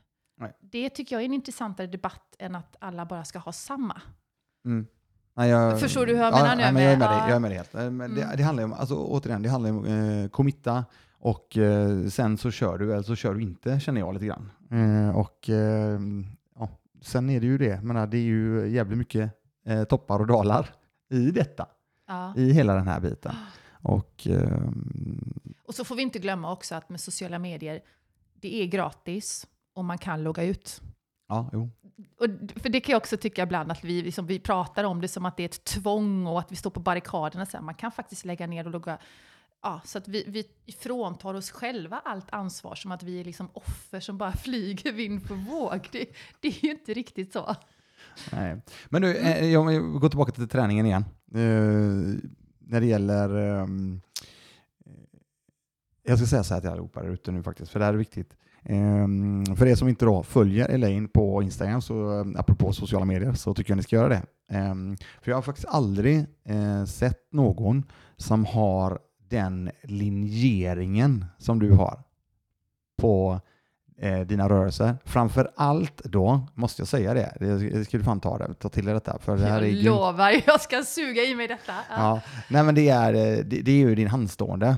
Ja, tack. Den, men just linjeringen är ju fantastisk. Mm. För där, är, där slår du ju faktiskt eh, några av proffsen på fingrarna när det gäller linjering.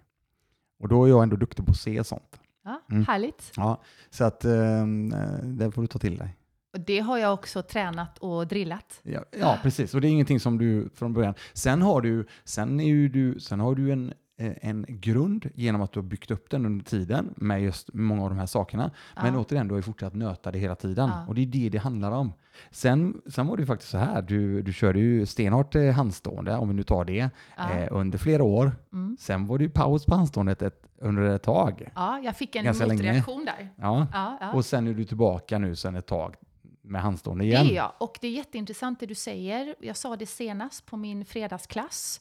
Och du ska tillägga, det är väldigt roligt att se att en sån nischad klass kan bli så populär. Eh, I covid och allting som det är, man får inte vara så många i studion och så. Det är den som har gått bäst nu, handstående klassen, för att det är så tydligt och folk kommer. Och vi gör ju väldigt mycket annat som leder till handståendet. Alla kommer dit och vi står på händerna, alla går därifrån med oj, vad mycket jag behöver jobba med min koncentration. Oj, ehm, alla har personliga reaktioner i hur de möter saker. Och vi gör mycket benövningar, stretchövningar och balansövningar. Och jag säger det till dem varje gång, jag gör också de här övningarna.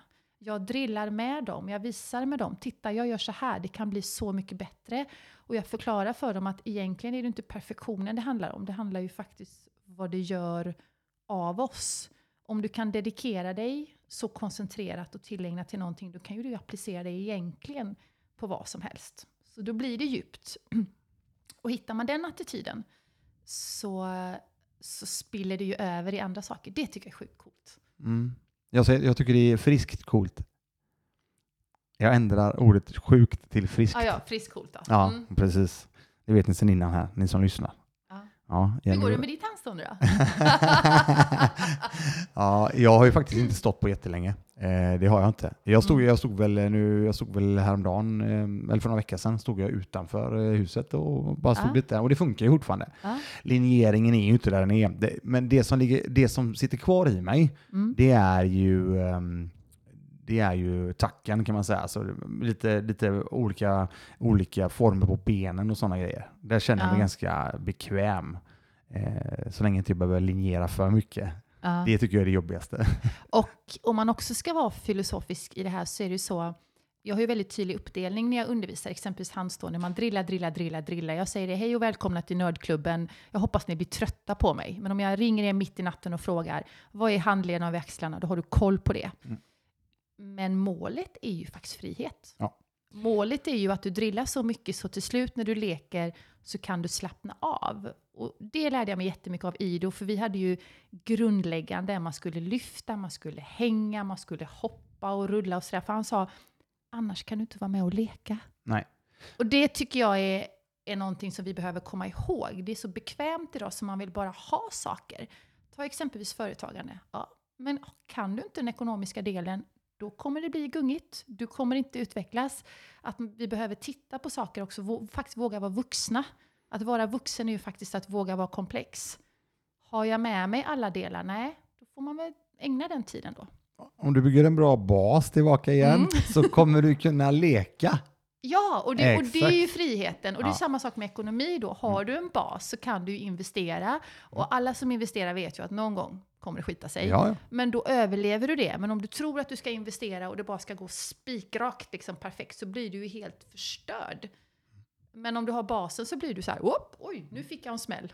Jag får Men- ofta smällar. Ja, ja jo, men, och det, så är det ju här med. Och, ja, det är ju senast, jag tror det var avsnitt 53 där, det, de som fick höra det, så var det ju en armbåge i pung som hände Ja. för min del. Så att smällar får vi, eller hur? Kröp de upp då, eller vad hände? Nej, nej, nej, den Nej. blev ju tredubbelt så stor. Ja, just det, så var det ja. mm, precis, precis. Den börjat lägga sig nu. Ja. Eh, Vad bra. Ja. Nej men eh, tillbaka till det, jag menar med, med kampsporten, det är ju så extremt eh, talande i det också när det gäller markkampen. Alltså det är ju sådana saker som du, du måste ha vissa saker på hur du ska röra dig på mark. Sen kan du bli mycket, mycket mer rörligare, du kan leka lite grann, du blir mer följsam och hela biten. Så att oavsett vad vi gör, ekonomi, handstående, yoga eller vad det är, kampsport, vad fan, bygg en bas. Och du bygger inte en bas över en dag, utan du bygger en bas genom hela livet. Du Mm. måste nöta hela tiden. Mm. För ska jag kunna sitta i squat när jag är 90 år, ja, men då måste jag ju hålla igång. Ja. Som är ett av mina mål till Ja. exempel. Jag ska kunna sitta i en squat, eventuellt göra pistol squats eller någon sån här rolig schysst grej. När jag är 90. Förhoppningsvis kanske jag kunna stå på huvudet Ja. också. Kanske kan bli tight med en handstående, men Ja. jag tänker huvudstående är väl nice. Nu slog det mig också, jag tänkte just när jag fick den här frågan, jag blev slagen just där ehm, det var en kille som frågade mig, men hur kan du jobba så mycket? Eh, och så kom svaret bara spontant och då sa jag det, ja men jag gör ju också det jag ändå hade valt. Och det tror jag är en stor grej. Där är vi oerhört lika. Jag tror, hade du inte gillat att röra på dig så mycket så hade det säkert känts utmanande att göra det konsekvent. Tre timmar, du är ju alltid igång. Jag brukar ju skryta lite om dig när du har rullat in. Ja, Christian, ja, ja, han ska rulla vidare nu. Mhm, Och dra mhm. dig som exempel, att du är inte ens i träningsbranschen, men du bara gör det. Det är din nivå, din standard är väldigt hög. Jag undervisar ofta på helgerna och sådär. Och då säger många, ah, men ska du inte vara ledig eller så? Nu har jag en dag ledig som idag, söndag. Då är jag här och poddar. Men för mig är det mycket, en hel dag. Därför att hade jag varit ledig hade jag ändå valt att gå till yogastudion. Mm. Och då brukar jag säga, "Ah, då kan jag få spela min playlist och välja mina övningar och så. Så ofta när jag jobbar, exempelvis igår, då undervisade jag tre klasser. Jag njöt alla tre klasserna. Jag hade kunnat göra det ändå. Och det tror jag är mm, en av hemligheterna om man vill ligga på en hög nivå och inte bara följa standarden. Jag säger inte att det är fel, men om man vill ha ett liv som är man vill ha lite mer, om man vill sticka ifrån med ekonomi eller träning eller vad det nu är, så behöver man nog hitta det som passar en naturligt. För jag tror att går man för mycket emot sin egen personlighet eller önskan, då blir det jobbigt. Och det sa jag faktiskt som svar igår. Jag är ofta i en, en pull. Blir det för mycket att man pushas så tror jag då kommer de här jobbiga stunderna. Det känner jag också ibland. När jag sitter för mycket framför datorn och inte på golvet, då får jag dålig energi. Och då måste jag boka om mina dagar. Då måste jag vara med på mattan. Då får jag tillbaka momentum och så. Därför att har jag en pull, alltså att jag känner mig inspirerad, då tänker jag inte på hur många timmar. Då vill jag vakna nästa dag och fortsätta. Men hamnar man i de här push, eh, och det tror jag många människor behöver fundera ut. Att man behöver göra upp med sig själv. Hur vill jag faktiskt leva? Jo, men- Återigen då. Så det är ju djupt. Ja, men, Mm. ja, men det, det är ju så jävla bra också, för det, det handlar ju om det att, nu är vi tillbaka till det vi snackade om nu, med frihet. Ja. Det är ju det. Du har ju möjligheten att välja. Sen Ja. är det ju inte så att du kan inte bara sitta där och välja bara saker som du känner, ah, fan vad kul det här är, för att det Ja. är ju inte så. Det är vissa grejer det behöver du göra som är, som du sa, smällar. Ja, visst vi får ta smällar. Då, Mm. Vi måste välja att ta de smällarna för att komma vidare. Mm. Så är det ju. Sen hade inte jag valt att ta den smällen i pungen, det ska jag säga, med armbåge. Eh, Shimon, eh, Ja. shoutout till min eh, elev där. Men eh, vi, eh, han, eh, ja, det är som det. Ja. Ja. Och sen, när vi pratar om det också, det är för att hoppa tillbaka till att vara obekväm, för att ge också ett konkret tips när vi sitter här och pratar. Någonting som har blivit väldigt påtagligt för mig, när jag exempelvis har börjat bygga skolan, det är att det har ju varit obekvämt för mig också. Det har vi pratat om de här första omgångarna när det var en som hade anmält sig, eller två. Oj, då går jag från att kanske ha haft en full klass och vara anlitad och sådär, och så kommer det två personer, att då stå kvar. Jag kommer ihåg att jag bollade med dig. Nej, men jag kör nu. Och så anmälde sig en tredje person. Och helt plötsligt var det nästan en grupp. Den tredje hade ju inte kunnat fylla på om jag inte hade hållit kvar de första två. Och sen fick jag med två till. Och sen var de fem stycken. Mm. Att våga stå i det. Och det märker jag när jag har utbildningar och så. Vi pratar mycket om det. Folk är väldigt rädda för att vara blottade. De ska vända telefonen och köra live. Och så är det en som tittar. Och jag svarar alltid så här, okej, men hur ska det bli två? Hur har du tänkt att det ska bli tre? Om du inte fortsätter. De vill ha omedelbar su- succé. Mm. Det funkar inte så. Jag har haft massa klasser där folk har gått. Jag har gjort massa saker knasigt och så. Det är så jag har lärt mig med just att, att jobba faktiskt med varför gör jag det här? Så ibland händer det att det dyker upp en person för, hos mig. Och är det en klass så är jag så här, ja, nu är det, då kör vi PT-yoga. Mm. Sen har jag satt ett minimum då och då, om det ska vara en grupp. Då och då kan jag ha så här att nu är det två personer minimum. Men i princip så kör jag på och bokar aldrig av. Nej. Nej, det där är... Det där är För hur ska man annars växa om man inte vågar stå i det där första? Mm. Och det, det tror jag är en, en jättestor grej för många då som vill våga och komma över att de står inte ut med att vara nya eller att det inte är så stort eller flärdigt eller vad det nu är liksom. Ja, jag är med dig där. Du, jag har en fråga när det gäller med klass och så vidare. Ja. Hur gör du, det här är lite intressant för jag vet, jag, jag har ju mitt sätt att eh, instruera på. Ja. För jag håller ju inte bara PT utan jag, det, jag håller ju ja, mycket klasser också då eh, på klubben. Hur gör du inför en klass? Har du eh, saker klara i din, din hjärna när du kommer till plats, din lokal eller om du nu till exempel är på Hagabadet eller vad du må vara när du håller dina klasser, Brick eller vad som helst. Mm. Har du dina klasser klara i huvudet innan eller är det så att du kommer innanför dörren och känner så här, okej, let's go. Det här är jättekul för att ehm, jag kommer ju från dansen från början och där koreograferar man brutalt mycket. Mitt första jobb var danslärare, då hade jag 25 klasser i veckan. Då var hela danspasset koreograferat och jag vet inte om har ni inte dansat så kanske ni inte känner igen det. Har ni varit på en zumba eller pumpklass så kanske ni känner igen konceptet. Nu är det refräng, då gör vi den övningen. Nu är det lyrics, då gör vi den övningen. Så när man dansar så sitter allting. Det kan vara från exakt takt till att ah, när man suckar så gör man den här rörelsen. Så det var ju min skola. Och när man gick in då och hade fem klasser, då var man ju tvungen att vara klar i huvudet. Så jag har från starten haft så mycket rörelse i mig, så när jag kom till yogan så utmanades jag i att få hålla tillbaka. Inte, hålla tillbaka, men det var så naturligt för mig att, att förmedla mycket program. Eh, så periodvis har jag fått liksom lugna ner mig för att de som har gått på klasserna har inte hängt med. Eller det har varit mycket växlingar. Men nu när jag har gjort den här digitala utbildningen så har jag faktiskt tränat mig själv jättemycket i struktur. Så nu har jag gått ut och börjat göra det på mina klasser. Så jag har ju jobbat så länge så att det har smält ihop till improvisation. Jag läser ju av rummet och klassen och så.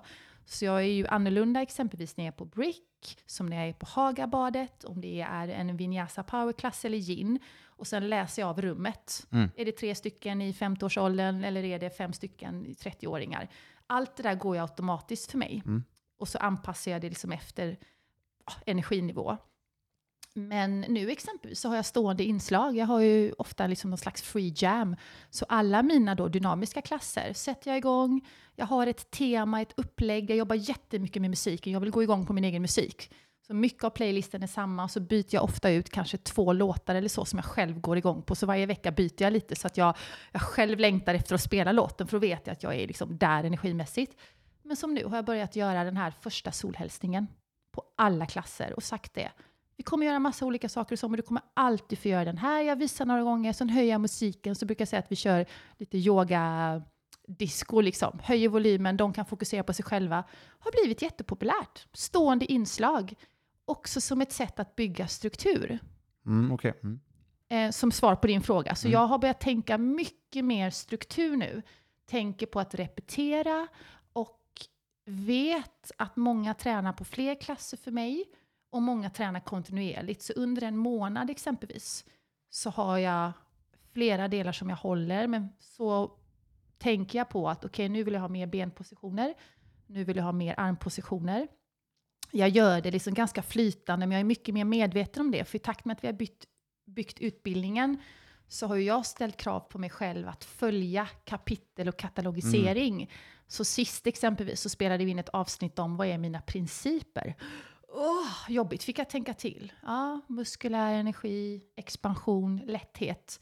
Så att när jag undervisar så vill jag liksom beröra de sakerna. Mm. Det kanske inte syns utåt, men att då välja när det är en stund kvar. Vänta lite nu.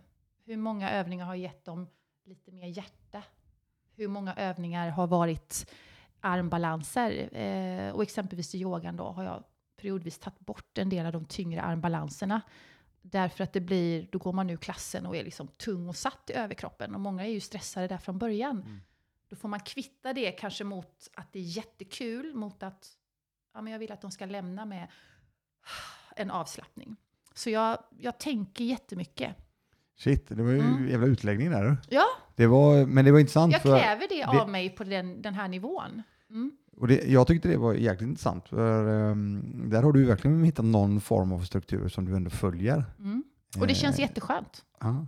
Ja, det är ju grymt. Jag är ju, eh, jag är ju inte ens i närheten av det. Nej, Eh, Jag... ehm, Många gånger så... fick jag inspirera dig där alltså? Ja, så inspirerad. Jag vet inte om jag blir så inspirerad. Nej. Jag, jag kände en viss form av... är lite viss form av motstånd. Kanske därför jag ska testa det då. Eh, Ja. Nej, men jag, jag, jag har, många gånger så har jag en enda grej kanske som jag tänker att det här ska jag ha med idag Ja. på ett pass, till exempel. Eh, MMA. Mm. Eh, så, så bygger jag passet runt omkring den övningen, eller Mm. eh, den sekvensen. Så brukar jag göra faktiskt. Mm. Så jag har ingenting klart annars och i vissa fall så beror det på ganska mycket hur mycket folk det är, vilka folk som kommer, precis som du sa. Eh, då bygger jag klassen ganska eh, mycket efter det. Däremot Mm. det som jag har med väldigt, väldigt mycket, som jag tycker ehm, inte så många gör inom kampsporten, det är just de här rörelsebaserade övningarna. Det, rörelse är, eh, jag brukar eh, slänga mig med ett ord som heter dashit. Alltså, nej, men det är verkligen, det är så jäkla bra med rörelse. Och eh, då menar jag till exempel att du, eh, du gör en schysst uppvärmning. Där du, får en, där du blir varm, ljummen, trevlig i kroppen och kan eh, ta dig vidare därifrån. Eh, och det har ju med stretching till exempel, men med mycket aktiv stretch i rörelse Mm. förflyttningar, om det är på mark eller om det är stående eller vad, vad det må vara. Så, kör jag, mm, så det är väl egentligen det stående inslaget, att jag kör mycket stretch och rörelse i ett MMA-pass. Det är ganska ovanligt. Mm. Back in the day så körde jag mycket taekwondo när det, när det begav sig, eh, när jag var yngre. Ja.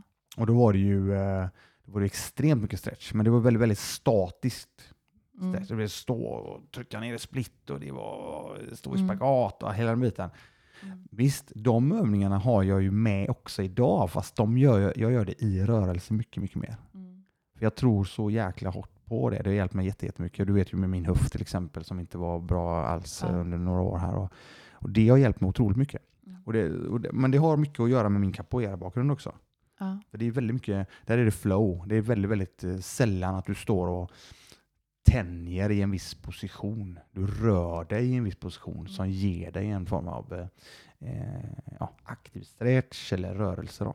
Ja. Så att, ja, det, är väl, det är väl så jag, jag tänker när jag, jag kör mina pass. Jag tycker det är, så länge jag får ett flow i det. Jag, det är det jag vill hitta. Jag vill hitta ett flow. Flow, då menar du kontinuitet i rörelse? Ja, precis. Alltså att man, det är ja. rörelse. För flow kan ju vara en känsla, att man känner Ja, så nej. här. Mm. I rörelsen. Mm. I, jag, jag, vill inte, jag, jag vill inte stå och stretcha eh, hamstring på ett visst sätt. Bara stå, okej, ja, nu Mm. tar vi, tar vi nästa ben. Eh, Ja. Utan jag vill, jag vill göra det till en, ja precis, det, det har jag faktiskt tagit med mig av eh, dig eh, ifrån yogan. Eh, dig och Monica till exempel. Där eh, det är en viss, eh, du går in i en position och därifrån går du till nästa position. Du går inte upp och vilar emellan. Är du med mig? Mm. Utan du befinner dig eh, i, i rörelse eh, nästintill hela tiden. Mm. Det tycker jag är jäkligt schysst. Mm. Och det uppskattas också. Ehm, en sak som har ehm, börjat inspirera mig mer, det har varit väldigt tydligt sista tiden, det är att jag har börjat lyssna mycket på vad folk säger till mig mellan klasserna. Och titta på vad är det folk har svårt med på ett sätt som jag inte har kunnat förut. Förmodligen för att jag har slappnat av mer och börjat tänka struktur och så. Och precis som du säger, jag brukar ha en genomgripande tanke. Och då tänker jag, vad är, vad är det som vi också behöver om vi inte bara tar att det är yoga? Vad är de stora problemen som vi har? Exempelvis så, jag var inne på det här med armar. Vi är väldigt spända i armar och axlar. Vi scrollar mycket, vi sitter stilla och så går vi in och tränar och så blir det oerhört mycket belastning och ingen kontrast, eller det blir för stark kontrast mellan livet. Um, Eh, vad har folk problem med? Så det har jag gjort de sista klasserna exempelvis, haft med mycket sekvenser för underarmar. För att många har problem med handlederna och då har det varit så att personer som jag känner har kommit fram och pratat och väldigt tydligt då har jag sett, de är inte med. Och mycket i yogan är exempelvis hund, plankor, handståenden. Och då blir det väldigt intressant att se vad blir reaktionen. Och plocka med de här då som annars hade fallit ur och att prata om variationen, att folk kan gå ner på sina underarmar och att de kan jobba annorlunda. Det håller mig alert och så är jag alltid, som min senaste digitala utbildning, då fick alla ge feedback, jättejobbigt. Eh, Men inte så att alla nödvändigtvis satt och skrev, utan aktivt lyssnande. Så jag gick tillbaka efter första helgen Och så pratade jag med Simon, de som bygger sidan, och sa, vet du vad? De upplevde att det här var krångligt. Kan vi göra det tydligare? Det är ju väldigt jobbigt på ett sätt att lyssna in, men också, jag tar hellre det, för jag tänker, de var här nu, de är så ärliga. Vi blir ju blinda när vi gör content eller så, för vi kan det redan. Men om utbildningsgruppen säger någonting så är det ju väldigt intressant att möta dem. Går det att lägga fram det här så att det blir tydligare? Så jobbar jag väldigt mycket. Jag vill gärna ha den där smällen. Jag vill gärna höra vad det är som inte funkar. Där många tänker, och en del av mig också, bara äh, det är klart. Men så tänker jag, nej men då blir det ingen utveckling. Mm. Att lyssna på feedbacken, så kanske man väljer ibland att nej, strunta i det. Jag säger ofta till dem, eh, ja ja visst, nej men det är bra, du kan gå ut så länge. Vi kör vidare här inne så länge. Med de andra som är kvar. Va? Nej, jag skojar. Ja. Nej, men eh, det, Mm. det, det du säger är såklart eh, jätte, jättebra. För att i, det är väldigt, väldigt viktigt att få den där feedbacken och veta. Men ah, fan, Mm. är det någonting som är helt uppåt väggarna så, så är du väldigt, väldigt, eh, känner att ah, fan, det där kanske inte var så jävla, det kanske inte jag ska använda mig av. Ja. Eh, nej, men jag, jag, jag tycker det är jättebra. Det är viktigt. Och framförallt är det viktigt, eh, som väldigt många kanske inte eh, har lärt sig, eh, som är en utmaning, och det var precis det du sa, att ta till sig av feedbacken. Alltså för att eh, förstå feedbacken, den är ju viktig. Feedback-trappan då, som de som har läst på det, så är det väldigt viktigt att få en först Alltså att den, du förstår feedbacken. Och sen ska du faktiskt eh, göra någonting åt det också. När du känner Mm. att eh, ja, men fan, nu har jag ändå fått det här från ganska många människor. Det kanske är aktuellt att jag ska ändra Ja. någonting här. Och till det ska ju då tilläggas, det måste ju vara hanterbart. Mm. Så det handlar ju om att medvetet vilja lyssna och tänka, kan det bli bättre? Det. Så det handlar inte om, alla måste älska mig, Nej, nej. alla måste tycka, för att alla i en stor öppen klass så kommer inte alla tycka det är fantastiskt. Inte ens av alla de som kommer till min utbildning så kommer jag matcha alla 100%, men jag vill ju matcha så många som möjligt. Och blir de inte nöjda så brukar jag säga så här, men då kan du få pengarna tillbaka. Nej men det är sant. Ja. Jag har till och med fått människor, det var någon man som beställde någonting och så var han jätte, jättearg och så, där. så sa jag, vet du vad? Eh, jag betalar tillbaka, jag vill inte ha någon som är missnöjd. Och då kom han av sig. Han var jätte, jättearg och sådär. Och så, då kom han av sig för han hade förväntat en kamp. Ja, Så jag, jag jobbar inte med det. nej. Jo, hur Utan- landar det då? Hur landar det? Det du- landade i att han började be om ursäkt och blev jättetrevlig och beställde någon ny grej där. Ja. För att han blev så, han hade förväntat sig att jag skulle gå emot honom. Eh, Han hade beställt någonting och så blev det fel och så sa jag så här, vet du vad, jag vill, jag vill bara ha lugn och ro och nöjda, nöj, nöjda kunder. Så jag. jag är inte intresserad av att få pengarna med någon som är missnöjd. Det är Nej. helt ointressant för mig.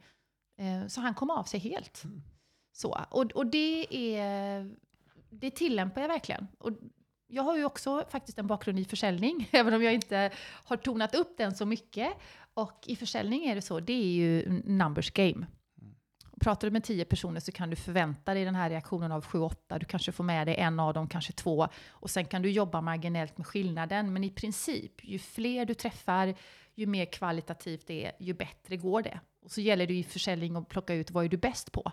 Och så försöka göra det så mycket som möjligt. Jag försöker aldrig övertala folk. Jag försöker aldrig egentligen sälja. Utan jag är väldigt mycket in på att försöka berätta, försöka fånga dem och på att komma ut. Därför att den tiden jag lägger på att försöka omvända någon eller så, dels så kommer de inte vara speciellt motiverade. För att de hänger lite på en skör tråd.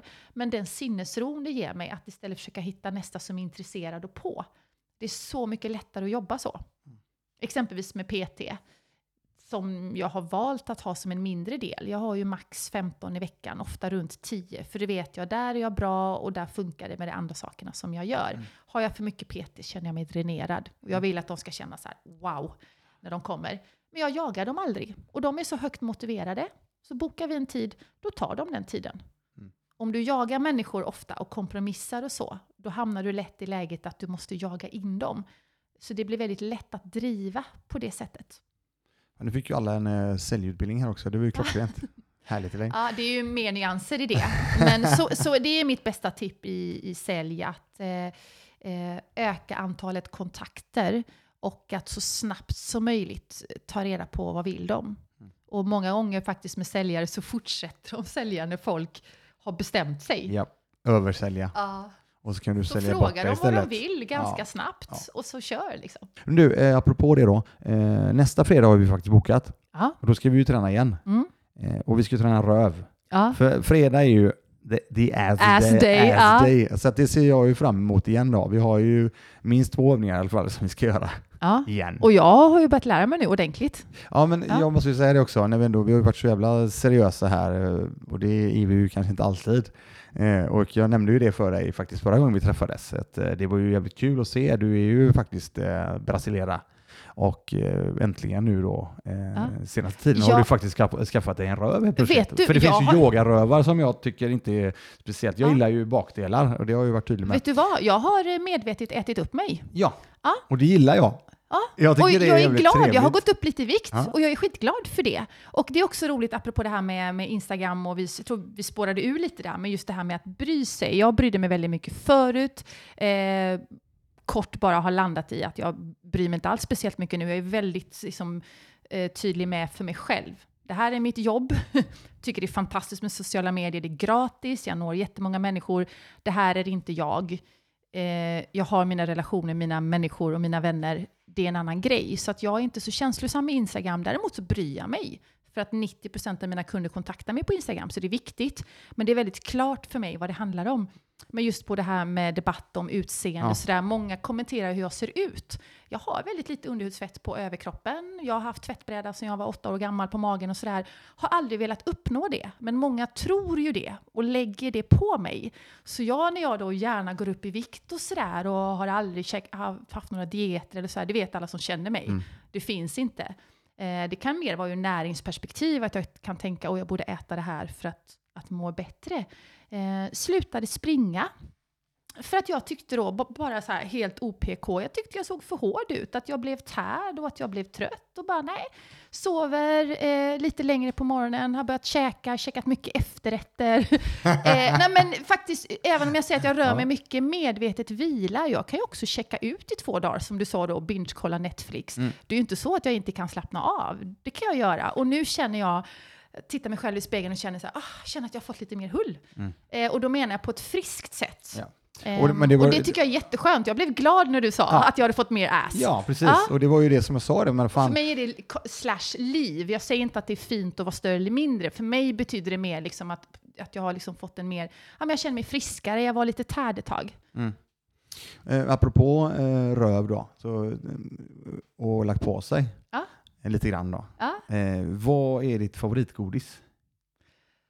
Ah, jag älskar ju, åh, jag älskar ju så här eh, Le Pain Français, eh, eh, choklad, eh, mousse, croissant. Alltså jag Oj, älskar oj, oj. bakverk. Okej, det är det som du torskar på. Ja, jag torskar.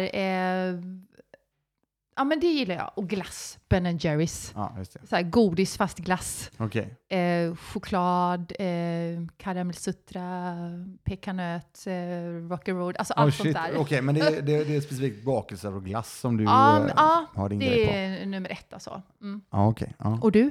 Du är lösgodis va? Alltså, jag vet inte ens öppna den här. Det var dumt att jag öppnade den dörren. Pandoras ask. Ja, illa.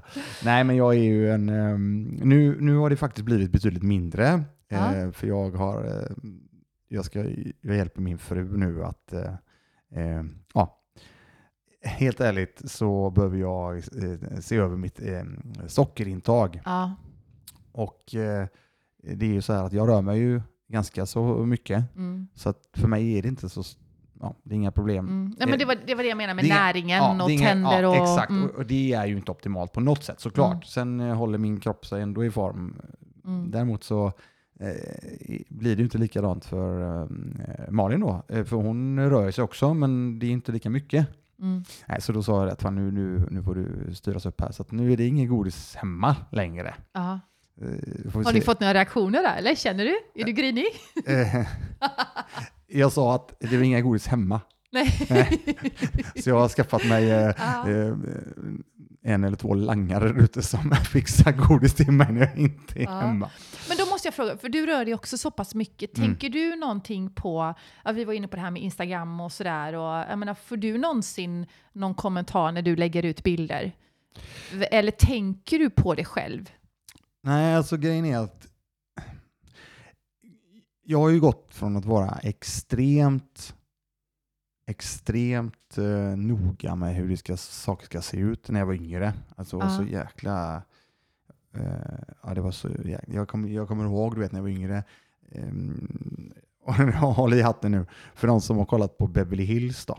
Ja. 90210. 90210. Ja. Ooh! Ja, då, då vill jag ju ha eh, mitt hår. Håll i hatten nu för eh, jag vill ju ha mitt hår Vem som? Brandon. Brandon. Ja, jag var ju lite mer, jag var inte lika tuff som eh, i det här fallet Dylan då, Luke Perry, utan Jason Priestley körde jag ju med det stuket eh, med håret och ni får ju googla den bilden om ni som är lite yngre. Och eh, det var jävligt viktigt för mig.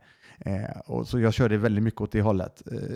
Jag har nog gjort en hel del med det här ozonlagret när det gäller hårspray och allting när det väl begav sig. Ingenting rör sig. Ah, shit alltså. Allt Men- men- blåser utom Christians hår. Ja, ja precis. Och men, men nu ska jag säga så här, nu glömde jag en grej faktiskt. För det var Jason Priestley, men innan det, om jag inte minns helt fel, så var det ju Vanilla Ice med. Och jag hade Vanilla Ice-frisyr med.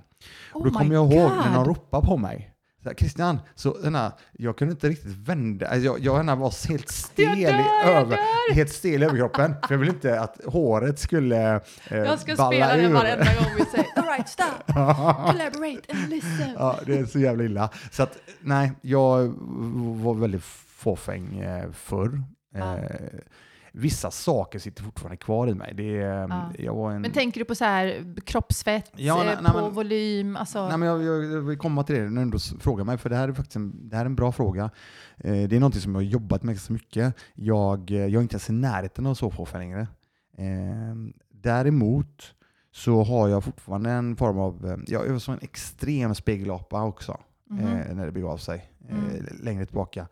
Eh, spegel. Och, och det sitter fortfarande i.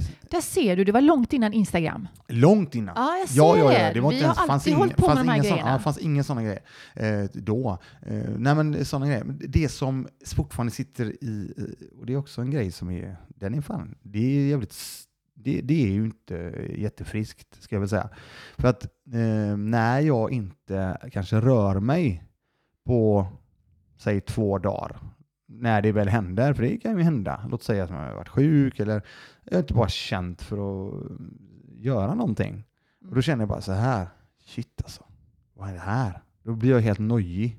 Ja, men det blir jag också. Då börjar det noja i min hjärna. Ja. Och så, så säger jag, fan, vad är detta? Och då måste jag göra någonting. Alltså, det är inte någon optimal tanke, nej det är det inte. Men eh, jag, jag, jag driver ju i alla fall ut de demonerna genom att röra mig sen. Så Mm. kan jag säga. Mm. Så det är så jag battlar dem. Eh, Så det finns fortfarande kvar. Sen alltså det här med att hur fan jag ser ut, jag har inte ens en tand liksom. Är du med mig? Så det finns olika nivåer på allt. Du har några tänder har du. Några jag, tänder jag kan jag kvar. räkna till tio. Ja, några tänder har jag. Sen, sen den här, det ser ut som att det bara är en glugg numera. Det är ingen, Ja. ja, ja. Så är det. Nej men, eh, jag vet inte riktigt hur vi kom in på det här, men... Eh, Vi snörde ut lite, vi har varit så seriösa. Men eh, nu blir jag nyfiken. Vi kör ju bara, vi är ju väldigt improviserade idag. Vi känner ju varandra ja. då, så vi visste var vi skulle landa. Men jag tänker så här, för att landa tillbaka till vad, vad som är ens naturliga driv. Jag är helt övertygad om att man i slutändan är jag tror att man har någon slags grundpersonlighet med sig. Man kan lära sig jättemycket, men jag tror att vi är, tittar man på en grupp så är några lite mer extroverta, några lite mer introverta. Liksom, vi har mycket med oss. men du är väldigt introvert va? Nej, men jag tror att vi också funkar väldigt bra, därför att vi är väldigt lika och det passar också väldigt bra med vårt företagande. Vi brukar ju skoja om det, vilka, vad vi nu har för kombination. Mm. Och vi brukar säga det att ja, men, skaffa liksom ett bra addiction. Ja. Eh, både du och jag har ju nära liksom, att trampa in i grejer och kanske ibland trampa över. Alltså vi Mm. gör inte saker lagom. Nej. Men det passar ju väldigt bra om man är företagande. Eftersom att det inte är ett lagom jobb. Då kan man ta all den här enorma energin och omvandla det till något, till något positivt. Men vad skulle du säga i dina så här, det här är du jävligt grym på? Jag har ju en grej som mina vänner vet är väldigt plågsam. Okej, men säg du först då. Jag, jag minns ju låttexter och stand-ups och sådär, som typ Ice Ice Baby. Jag kan ju Ja, rabbla lite den. Eh, och det kan ta ett tag för mig att lära mig, men när det väl sitter så sitter ju det forever and ever. Så någon form av sån här minne så här, för ord och låtar och ah, Nej, det har jag nog inte i den bemärkelsen. Eh, det som jag... Ja, men jag minns saker från, jag sjöng i domkyrkokör och då läste vi Bibeln på den tiden. Jag minns saker där, liksom vad alla Abrahams barn hette och Oh, sådär. Ja. Damn. Ruben, Eh. Simon, Levi, Juda, Dan, Naftali, Gad, Asar, Isaska, Josef och Benjamin. Oh, jag, Ja! jag har ju fortfarande... Nej, men jag har ju... eh, Jag har, no, jag har några sådana. Jag har... Vad har jag? Jag har Dürsch für gegen ohne um. Eh, aus, aus, aus, auser, Beige, Gnübe, mitt men nach Zeit von so. Jag tror det är, jag tror det är akkusativ, eh, någonting, dativ eller någonting. eh, Det är en Tyska, ramsa, ja. tyska, precis. Den sitter. ehm, Vad betyder det då? eh, ingen aning. Det är lite som kungarna. Han var född 23 någonting. Ja. Vilket århundrade? Jag vet inte. 23? Ja, Lützen, 1623. Kan det vara? Gustav Adolf. Kan det stämma? Nej, jag kommer inte ihåg. 12. Ja. Ja, och sen, nej men eh, vissa grejer sitter väl, men inte eh, inte i närheten. Eh, det som jag däremot eh, känner mig, som jag tycker är jäkligt kul. Jag, jag gillar när det händer mycket saker. När det är lite eh, lätt kaos och jonglera många grejer och fixa saker. Alltså, hade vi varit i en nödsituation, och det får vi väl hoppas att vi inte blir.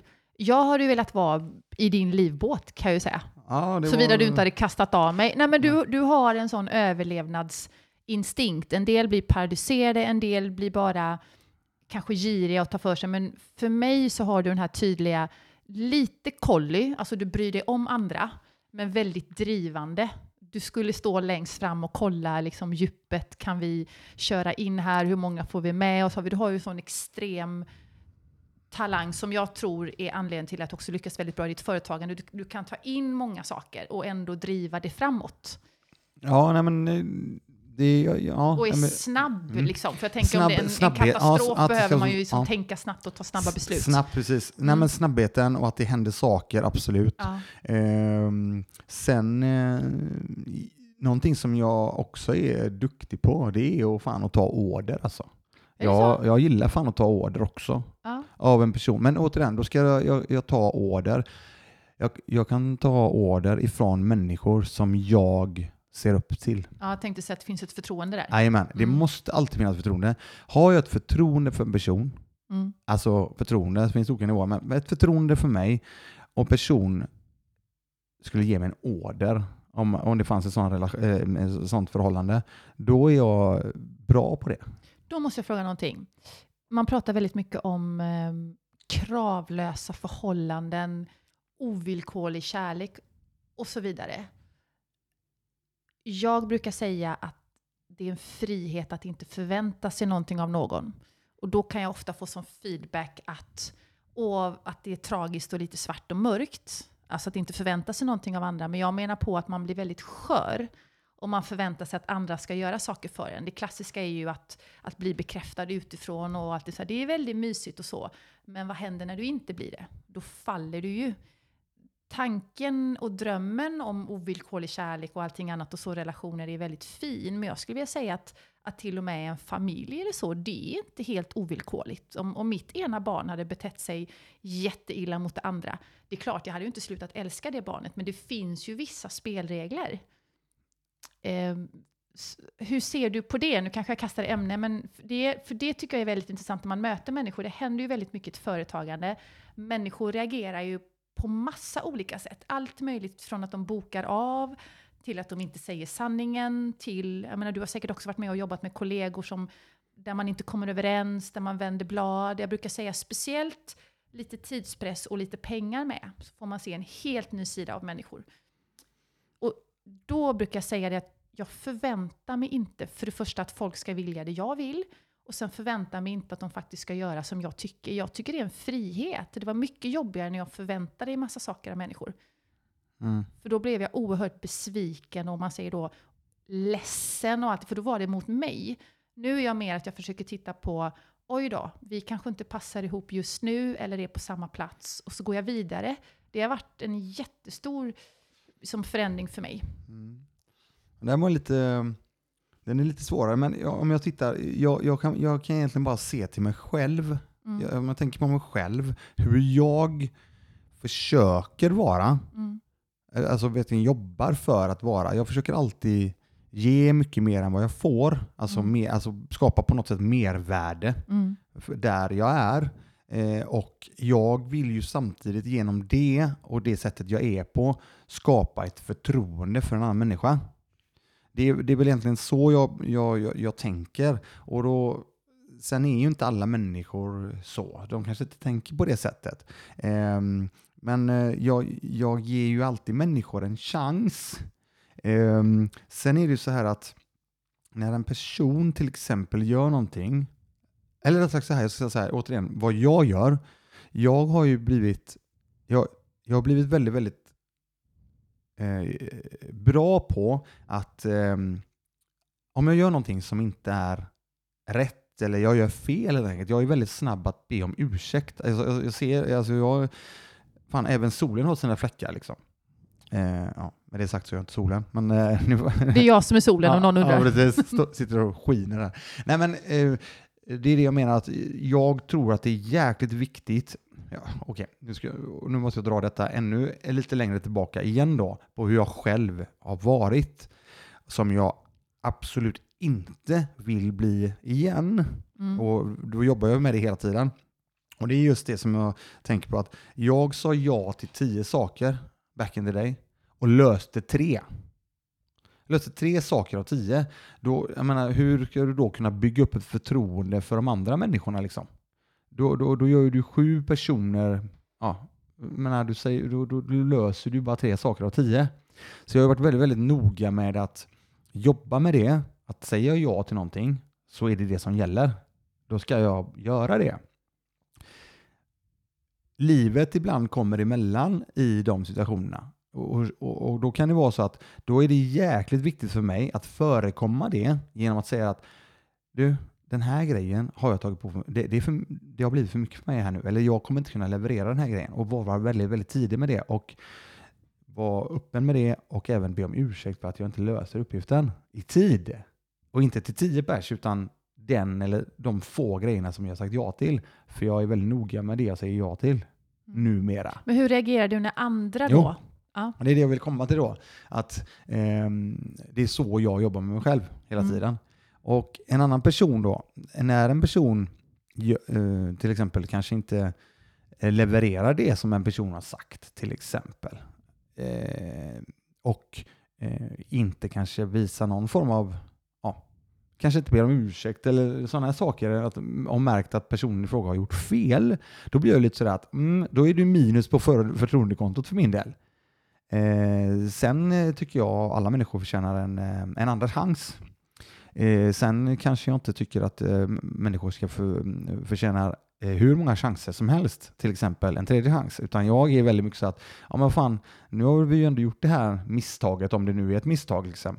då, mm, då känner jag att ja, fan, då kanske det inte är mm, läge att jobba med den här människan. Utan då får jag ju helt enkelt, eh, ja då kan man ju, visst jag kan vara tjenis och så vidare och säga hej och så vidare, men jag jobbar ju inte med personen. för att säga det? Eller drar du dig för att liksom, nej, för det kan ju bli jobbigt ibland. Ja, men, nej, men jag är väldigt tydlig där. Ja. Jag, är jätte, jag är väldigt, väldigt uh, tydlig mm. när det gäller de sakerna. Eh, förklara att fan, det här, om det nu är något som har, har, har skitit sig, ja. då, då kollar jag fan, fan gubben eller tjejen eller vad det må vara. Ja. Eh, det här var inte så jävla bra Anna. Fick höra några saker, eh, Eh, eller jag lyssnar ju medvetet på några personer som jag tycker är väldigt inspirerande och just man går till psykologi och djupet inom oss. Eh, en fantastisk sak, jag skrev till och med en post om det, det är ju att börja prata sanning. Sånt otroligt äventyr. För att när du säger sanningen så får du möta reaktioner på ett helt nytt sätt. Eh, ofta så drar vi ju till eller ifrån ganska mycket, men exempelvis sanning, inte som att man ska gå runt och tala om för alla hela tiden vad man tycker om hur de ska leva och, och sådär, utan situationer, exempelvis ett företagande, det händer någonting om och säga så här, vet ni vad, jag är inte nöjd, det här känns inte bra, vi måste reda ut det här, eller när du gjorde det där blev jag oerhört besviken eller ledsen, vad det nu är. Att våga vara sann och sitta i det och inte gå in i andras reaktioner. Eh, dels att det kan utvecklas. De flesta kommer ju fäktas med näbbar och klor för att inte erkänna. Kanske komma med ett omsvep och sen så blir de ofta arga och utåtagerande. Liksom bara sitta kvar i det är en personlig träning. Men vad som kan komma på andra sidan av sanningen är att många samarbeten kan ju fördjupas eller kanske då gå isär. Men det kan också komma respekt av, du sa ifrån många vet ju, eller vi och jag, vi vet ju när vi är på gränsen och när det inte är okej. Okay. Och vi testar ju ibland omedvetet. Och det har jag hört många människor säga att de har sagt ifrån och så får man vara lite i utvisnings, utvisningsbåset ett tag. Det var en man som berättade om att han var i ett projekt. Han såg att pengarna läckte. Det var många miljoner. Ingen sa någonting. Han gick till ledningen och sa att det här kommer inte hålla, det här kommer inte funka. De hade fortfarande 50 miljoner kvar eller någonting. Allting kursade. Eh, sen startade en då av eh, initiativtagarna upp ett nytt projekt. Han ringde bara upp honom. Han sa det, du var den enda som pratade sanning. Ingen annan sa någonting. Du är den enda jag vill jobba med. Så han fick ju då sin framtid säkrad för att han hade vågat säga någonting. Eh, och så tänker jag om det här, att inte förvänta sig av andra hänger ihop med att vara sann. Mm. Och att det är lite jobbigt, men det kan komma väldigt mycket bra ut av det. För det, är, det finns en lätthet i att säga som det är. Jag, jag håller med där, för att jag lärde mig en grej. Jag gjorde en um, jag gjorde mindre bra grejer när jag var yngre um, på ett av mina arbeten. Och då sa, och då sa en uh, kollega till mig, uh, Fan Christian, uh, det är bara att gå till personen och, och, och, ta detta. Det är bara att ta tjuren vid hornen. Mm. Och det, det är precis det som du säger där. Mm. Du måste, alltså oavsett hur jävla obekvämt det känns mm. så kommer det, det kommer vara bättre efteråt. Alltså ja. när du tar det direkt. Det, så är det. Eh, det är samma sak, jag har pratat om det här med det procrastination, alltså skjuta upp saker. Det mm. är så jäkla viktigt att ta saker. Och, och då drog jag min eh, ja, mindre roliga rövhistoria liksom. Eh, eh, när det gäller tumme i röven.